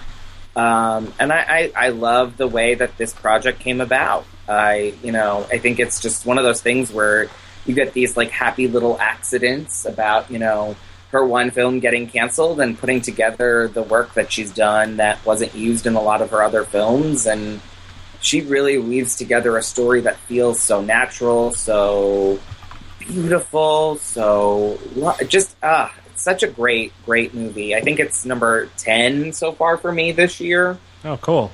I I love that movie a lot, and I actually got to see it on the big screen, which was really nice. Yeah, uh, same here. I got to see it on, on the big screen. Um, I think I, I think that night I had to watch The Master and then The Cameraperson, like same same night, back to back. Uh, yeah, I uh, I'm with you, Kevin. I saw lots of documentaries last year. I think a lot. I mean, not compared to other people. I'm sure not as many, but I've seen my fair share. It's not my favorites, but it's up there for sure. I, I it's in the same league as like Tower, OJ Made in America, uh, Kate Plays Christine. Yeah. Uh, what else did I see? Uh, I saw a bunch the of back, others. I actually saw Cameraperson and Kate plays Christine back to back. They did a double feature. Oh wow! Oh, Yeah. wow. Sure. And Cameraperson was first, thankfully. Um, they're both really great movies, but seeing that first, I, I think if I saw Kate Plays Christine first, I don't know that I would have been able to do Cameraperson afterwards. It was actually a perfect order for me. Yeah, yeah, I can totally see that. Uh, it's and I, I I managed to see uh, Kate Plays Christine on the big screen like a few weeks ago. I lo- yeah again I go back to previous episodes because I I think I fawned over that enough. But yeah, Cameraperson It's I think it's currently on Amazon Prime, maybe, and it's coming. It, it's coming to uh, the Criterion, Criterion. Collection Next Uh, week, Oh, next week. Oh, awesome! Soon. yeah. Uh, I would recommend people to pick it up. Uh, yeah, I blind, will be buying it. yeah, blind buy it or see it on Amazon Prime, whatever. Just see the movie. It's like you're saying, Kevin. It's it's an intimate portrait into uh, Kirsten Johnson, um, her life, her career. Uh, yeah, uh, touching. Absolutely. I th- I'm pretty sure. I either I teared up or I cried. I can't remember at this point. It's been a month There's- since I've seen it. Yeah, there's one. There's one particular scene that it just. It, it's very early in the movie, and it actually. I don't know that they revisit. Not. I don't want to spoil it. Um, but they there it's they don't revisit it because they revisit a lot of the different moments uh, in the different films that she shot. This one, I'm almost fairly certain it's kind of the maybe one of the very few one and done scenes that exist in the film, um, and it is in the again, it's one of those things where you watch it in the current climate and you're like, this is heartbreaking. Yeah, yeah. I think I know exactly what you're talking about. Yeah. yeah, yeah, absolutely. Um, but yeah, it's hey, it's one to watch. Matt, put this on your list. Do it now. Okay. Do it. Do it. Okay. Do it before the apocalypse because that's coming up. that could happen. That could happen in like three minutes from now. We don't know. It could be now, for all we know. Who run bar to town? Could be Redux. It could be Redux. Apocalypse now Redux. that's Hey, that's the that's, a transition. segue. yeah. Uh, Is who, it? Who saw Apocalypse Now Redux? I did You did, Matt. for the first time since it came out. And, And- what do you think? What side are you on, Matt? Are you on the theatrical or the Redux side? I'm even. You're even? Okay. I, I love both versions. Uh, I mean, that scene with the Playmates is really weird in the uh, Redux version. Uh, it's just it's bizarre and it seems very stream of consciousness. The the what Coppola's doing there. but I also love the scene on the French plantation. I think it works as its own insular story. Uh, which is exactly what that plantation is. It's an insular world that they're in. Uh, I love Apocalypse Now Redux. I think it's one of uh, Coppola's greatest achievements, along with the theatrical cut. I mean, this has long been one of my favorite films of all time. It's very close to my personal top 10. Uh, I just get engrossed in this thing every time I see it. I mean, and it's, hey, like I said before, this is the second Laurence Fishburne movie we're talking about this week. That's right. Uh, I always love the story about how he, how he lied on his uh, during his audition. He lied about his age so he could get a role. And yeah, he shipped out to uh, Southeast Asia to you know film this thing when uh, he was like what fourteen when they started filming. It's it's it's, it's crazy. And then they found out halfway through the filming, and they're like, "Well, you know what? We're stuck here, so whatever. Just keep your mouth shut, kid." uh, here's here's whatever money we're going to give you. But yeah, I love this thing. I love how Marlon Brando doesn't show up till a half an hour till the end. I love how he's just so mysterious throughout this whole thing. Like they build up this mythic character of Kurtz, and then when you see him and he goes on these philosophic monologues, you're like, oh, so they were right. He really is insane. That's cool. Uh, they're not going to try to fake me out with this. Kurtz is really a batshit crazy motherfucker. Um, I love Apocalypse Now. I think it's uh, one of Coppola's best uh, films that he's ever done, and I, it'll be hard for him to ever top this. I mean, obviously now he's past his prime; he's not going to be topping this anytime soon. But hey, uh, he can try. Uh, he can do better than what was that movie, Twixt? He can I've heard it's. I've heard it's good. I don't like it, not at all. But I think he can do better. He can do better. And we'll Um, see. I you reminded me, Matt. I bought a ticket to go see Apocalypse Now, the theatrical cuts Oh, on seventy millimeter oh, Oh, uh, at where, Matt? the Alamo Drafthouse where dreams are made. Yes, I'll be I'll be seeing that on Sunday. You jerk. I am sorry. It's the Drafthouse's fault that I'm seeing. I'll be going movies. to a Super Bowl party. Oh, oh shit! Is that? Is, is, oh, I forgot that the Super Bowl's on Sunday. Wow, It's usually it's well, it's it's Super Bowl Sunday. wow. I'm I I'm I'm gonna miss the Super Bowl to see Apocalypse Now. That's amazing. You're Ah, making the better choice. you're making the way better choice. Wow, that's good. Okay, excellent. All right, I'm, I'm kind of. Oh yeah, I'm happy about this. I'm happy about this. Oh, cool. Okay. Um, I've got another really good Francis Ford Coppola gem for you. Um, does anyone remember the like 1995-96 Je- uh, Robin Williams oh God. Jack? of course, Oh, of course, I've seen Jack. I've seen Jack. I've seen Jack several times. Let's just say Fran, Fran Drescher could say she was directed by Francis Ford. Yes, she can. I saw it as a as a youngling. Uh, Me too. I, A youngling? it Are was we in Star Wars now? I think I think my my family had like a free weekend of Starz, that TV network. Uh, oh yeah, it's it's still around. I, I don't know why I'm saying in the past tense, but it, we we had a free weekend of Starz, and they just played Jack like nonstop. I don't know so why. sorry. And I watched it. I'm so I, sorry. I watched it at least like four or five times. It Uh, actually makes me cry. I think I think the only time I've talked about Jack since it came out is when Benjamin Button came out, and I said he had reverse Jack disease. oh, and this is the and i- isn't uh oh god isn't Jennifer Lopez in that Jack? Yeah, she's his teacher. That's Oh. right. That's right. Yeah. Two Jennifer Lopez films this Yeah, episode. two Jennifer Lopez movies. uh, I'm glad we got a Jack reference on the show. oh, Finally. oh, Jack. Oh, Jack. Uh, oh, Yeah, re- reverse Jack disease in that David Fincher movie. uh, we could have had a good segue between Apocalypse Now, Redux, and Who Killed Captain Alex. Um, but that's not going to Jack happen. got in the way. But Jack got right in the middle.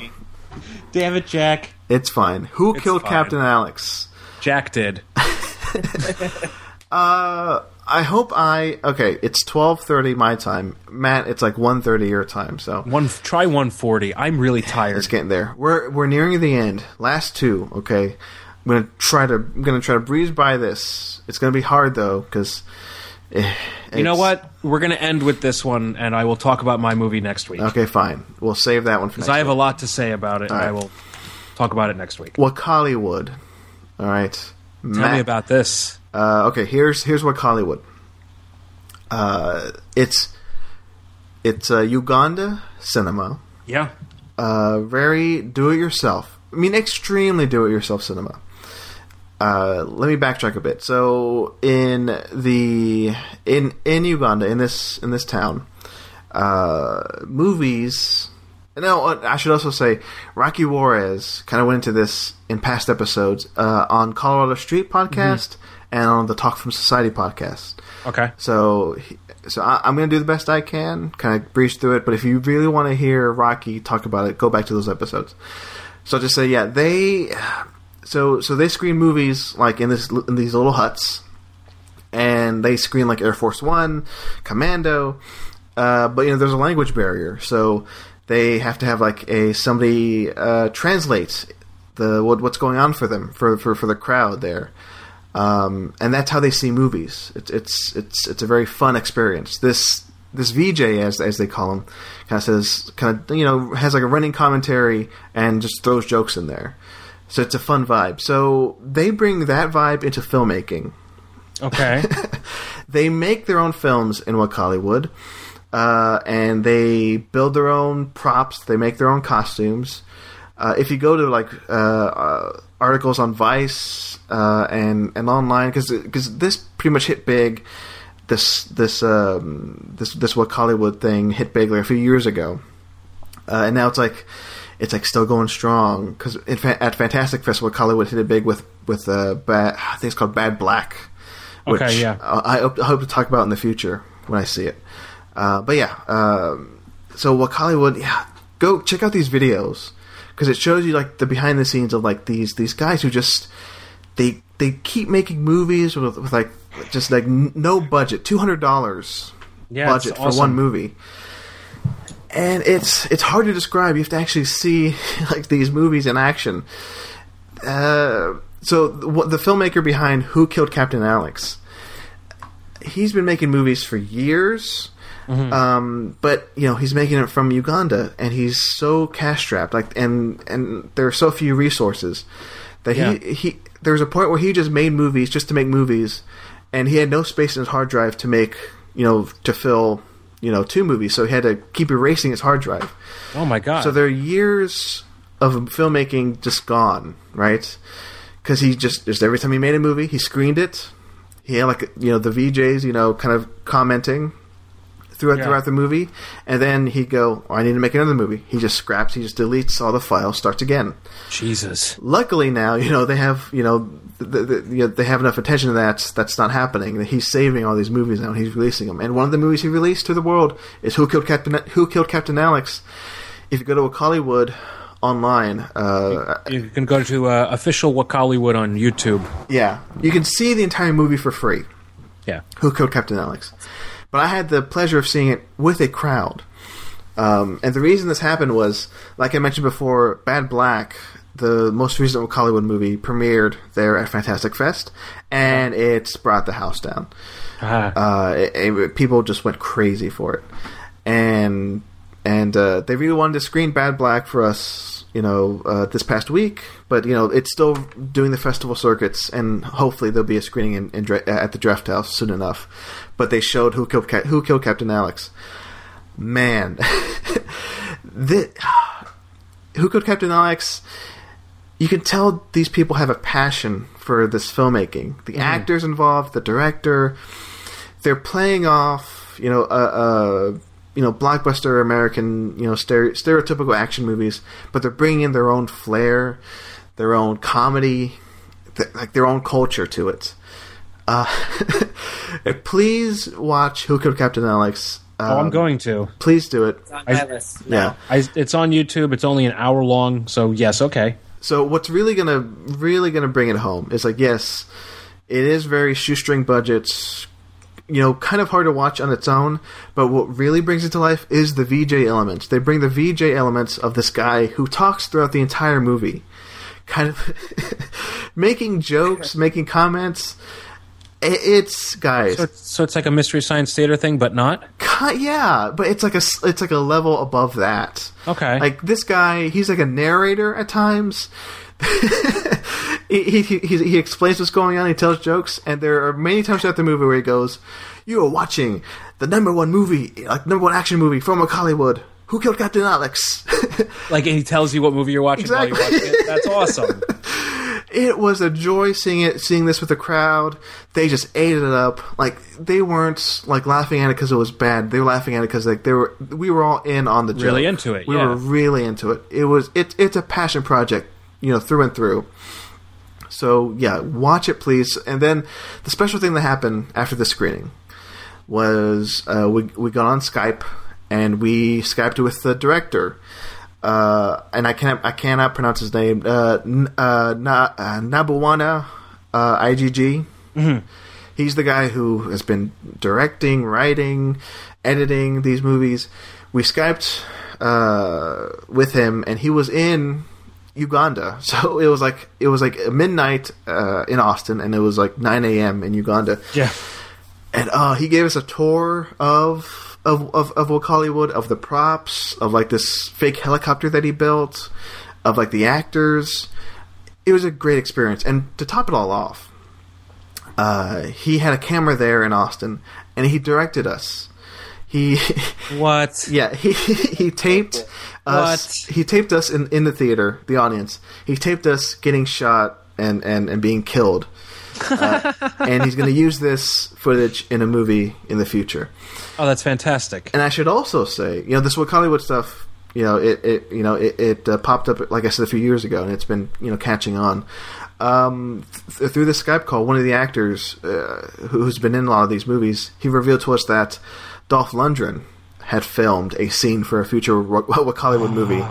And the crazy thing is. Stop is, being a tease. the, the, the, the crazy thing is, uh, Dolph Lundgren recorded it in his kitchen and, and read the lines like, you know, go to the helicopter, do this, do that. So they're just going to splice that into a Hollywood movie later. oh, that's, that's- this is amazing. oh, I'm telling you, this this director who's like behind all this, uh, Na- uh, Nabawana, Yeah. he. Uh, he, uh, one, one question from the audience was like, "How many movies are you working on now?" And he listed off like ten movies.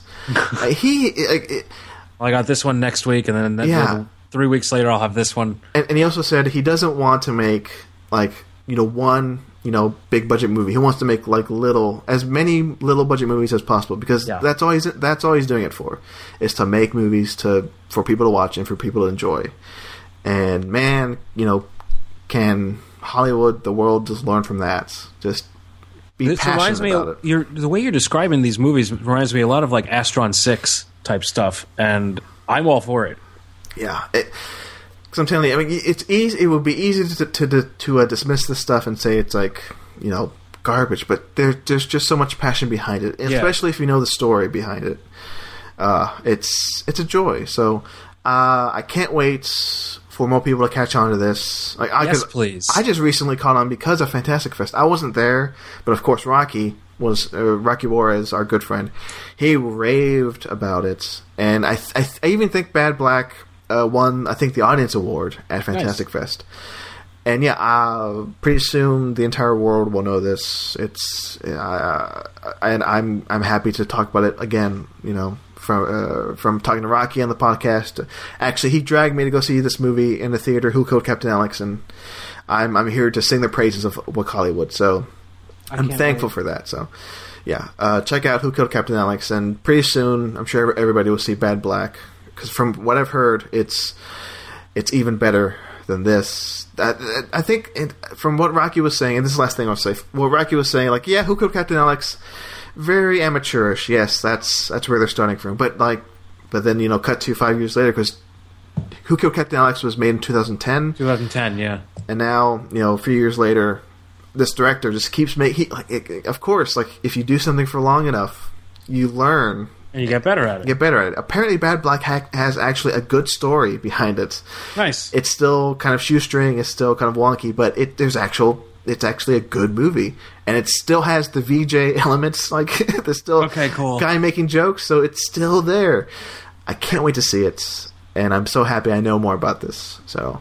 there you go what Cool. hollywood yes, please. yeah, it's so fun. It is so fun. Um, oh, So Matt Yes, I'll watch it. Damn it! you sold me already. and Kevin, I hope you watch it too. Uh, I, I definitely watch it. have, have you heard anything about Wakaliwood before this? I have not. Yeah, see, I was the exa- the exact same way. I was like, where has this been all my life? Yeah. Ah, it's yeah, it and uh, again, if you know the story, just seeing the movie would just make it even even better. Uh, okay, what a show! I think we can call that a show, right, Matt? yeah, this is a good episode. I enjoyed myself. Yeah. This is my first podcast too that I've ever done. So Oh, guys it- my podcast, Jerry. I appreciate I appreciate it. You were Kevin, a natural. Well, thank you. Yeah, thank you for coming on. It was a complete joy. Uh, before we let you go, plugs. Where can the people listening find you online? Sure. Um, on Twitter, which I'm, I'm pretty active on, you might not want to read my last tweet if you like La La Land. Um, you can find me at et Kevin's Mind. Um, I also have my own blog um, that I don't post to as much. I usually it's more of predictions and when a when a film really strikes me to write a really lovely review. Um, I wrote reviews for Arrival and Certain Women this year because they really struck me. Um, but my blog is Eternal Thoughts of Kevin's Mind. Um, you can find me there or on Twitter. Twitter is probably the best place. And if you liked La La Land and want to yell at me, please do. I like it too. I just don't love it. So Well, I, we're- I'm encouraging those lovely discussions. Nobody's perfect.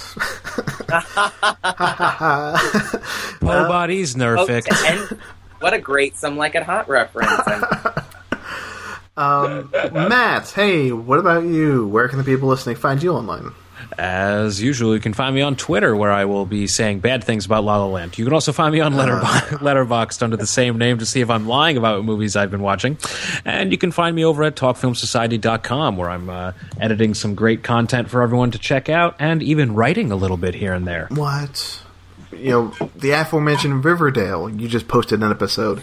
Yes, I'll Uh, be covering wrap that every week. Yes, you're much better at it than I am. Um, I I did one write up of the young pope.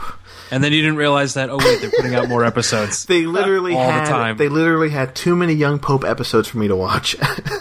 Well, they did it. They did that. That weird. Like they put them out like in rapid succession. I think what I do is I'll write up like the season finale. I'll catch up. So Okay.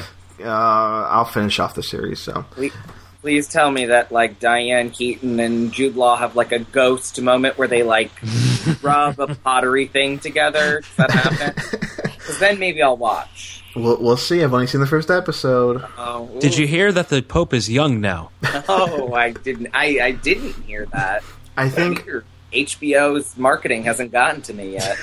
somebody uh, somebody posted a video of there's I think it's an episode like five or six where Jude Law turns to somebody and goes, "I am the young pope."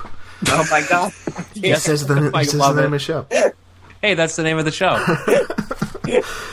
As for me, as for my plugs, um, yes, talkfilmsociety.com. And also, I mentioned this earlier, it seems like five days ago I mentioned this. The Talk Film Society Awards. Voting is now open in the final round. yes. Vote for the best of the year. Our last episode I listed out the nominees. Go to talkfilmsociety.com slash vote TFS awards. You'll see the ballot. You'll see a link to the nominees list.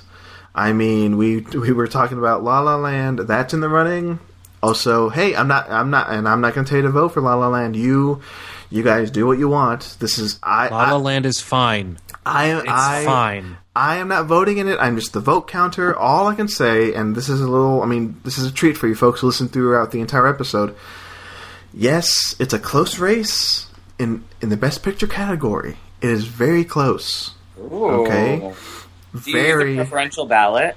yeah, yeah, I do. So, I mean, yeah, go to the ballot. You'll see it's uh, one through ten. You know, one being you get the most points, ten being the least points. Yeah, it's. I'm telling you. I like a close race. when when I last time I counted, man, that, that that's why I keep saying vote, people. Your vote does matter. Oh, it's it's pretty close. So yeah, um, and what movies are you know up there? uh, es- essentially tied at this point. I won't say I won't say which ones. but you can take a good guess. uh, A hand. Just about to vote. Yeah. Um, so yeah. So talkfilmsociety.com slash vote TFS awards. Do that. Uh, voting ends uh, the Friday. Let's see. Let me. I should have looked this up. The awards will be presented on Sunday, February nineteenth, and the voting ends on the seventeenth. That's a Friday. So there you go. You have time. All right, guys. It's been fun. Kevin, again, thanks for, for I coming had, on. I had a lot of fun. Thank you so much. Yeah, I had a lot of fun as well. Yeah, Matt, as usual, a good time. It's pretty good. Good time had by all. Uh, I'm glad No, you're. really, no, really though. I had a blast. I'm glad you're you're you're more awake uh, now. Now, now that's almost 2 a.m. Uh, Yeah, isn't that great? past episodes, you were just really just not there, but you seem. Yeah, I'm actually awake right now. Probably because I, probably because about half an hour ago I chugged a Red Bull. So Oh Jesus! I apologize. this will end well. I will not be sleepy at all at work tomorrow, and my tables will not complain about my demeanor. Just tell them to piss off. Does that work? Just tell them. No. No. Oh No, it doesn't work like that because I need money, Marcelo, to pay bills. Uh, just steal from people. You can do that. Let's just do that. Fuck shit, rob banks. I'm gonna I'm gonna pull my own little hell or high water here in Tom's River, New Jersey. It's gonna oh, be awesome. It's not. I, I, we went the entire episode and you know not mention that Without movie. mentioning that movie, too bad. the one movie I fucking hate. That's the I know. but hey, it'll be fine because you know I'll get to meet Jeff Bridges. It'll be awesome. I'm gonna. I'd rather meet Chris Pine. Yeah, Who wouldn't? I would. Yeah, I, I love that man. He's amazing. Um, oh, you know, I, I just dozed off there. I was thinking about Chris Pine. Um, Matt, He's dreamboat. Yes. let's let's end the show with our with our. Oh, it is late. Let's end the show with our signature catchphrase. So long, and thanks for all the fish. Thanks for listening, folks, and keep on watching. Oh yeah, that one.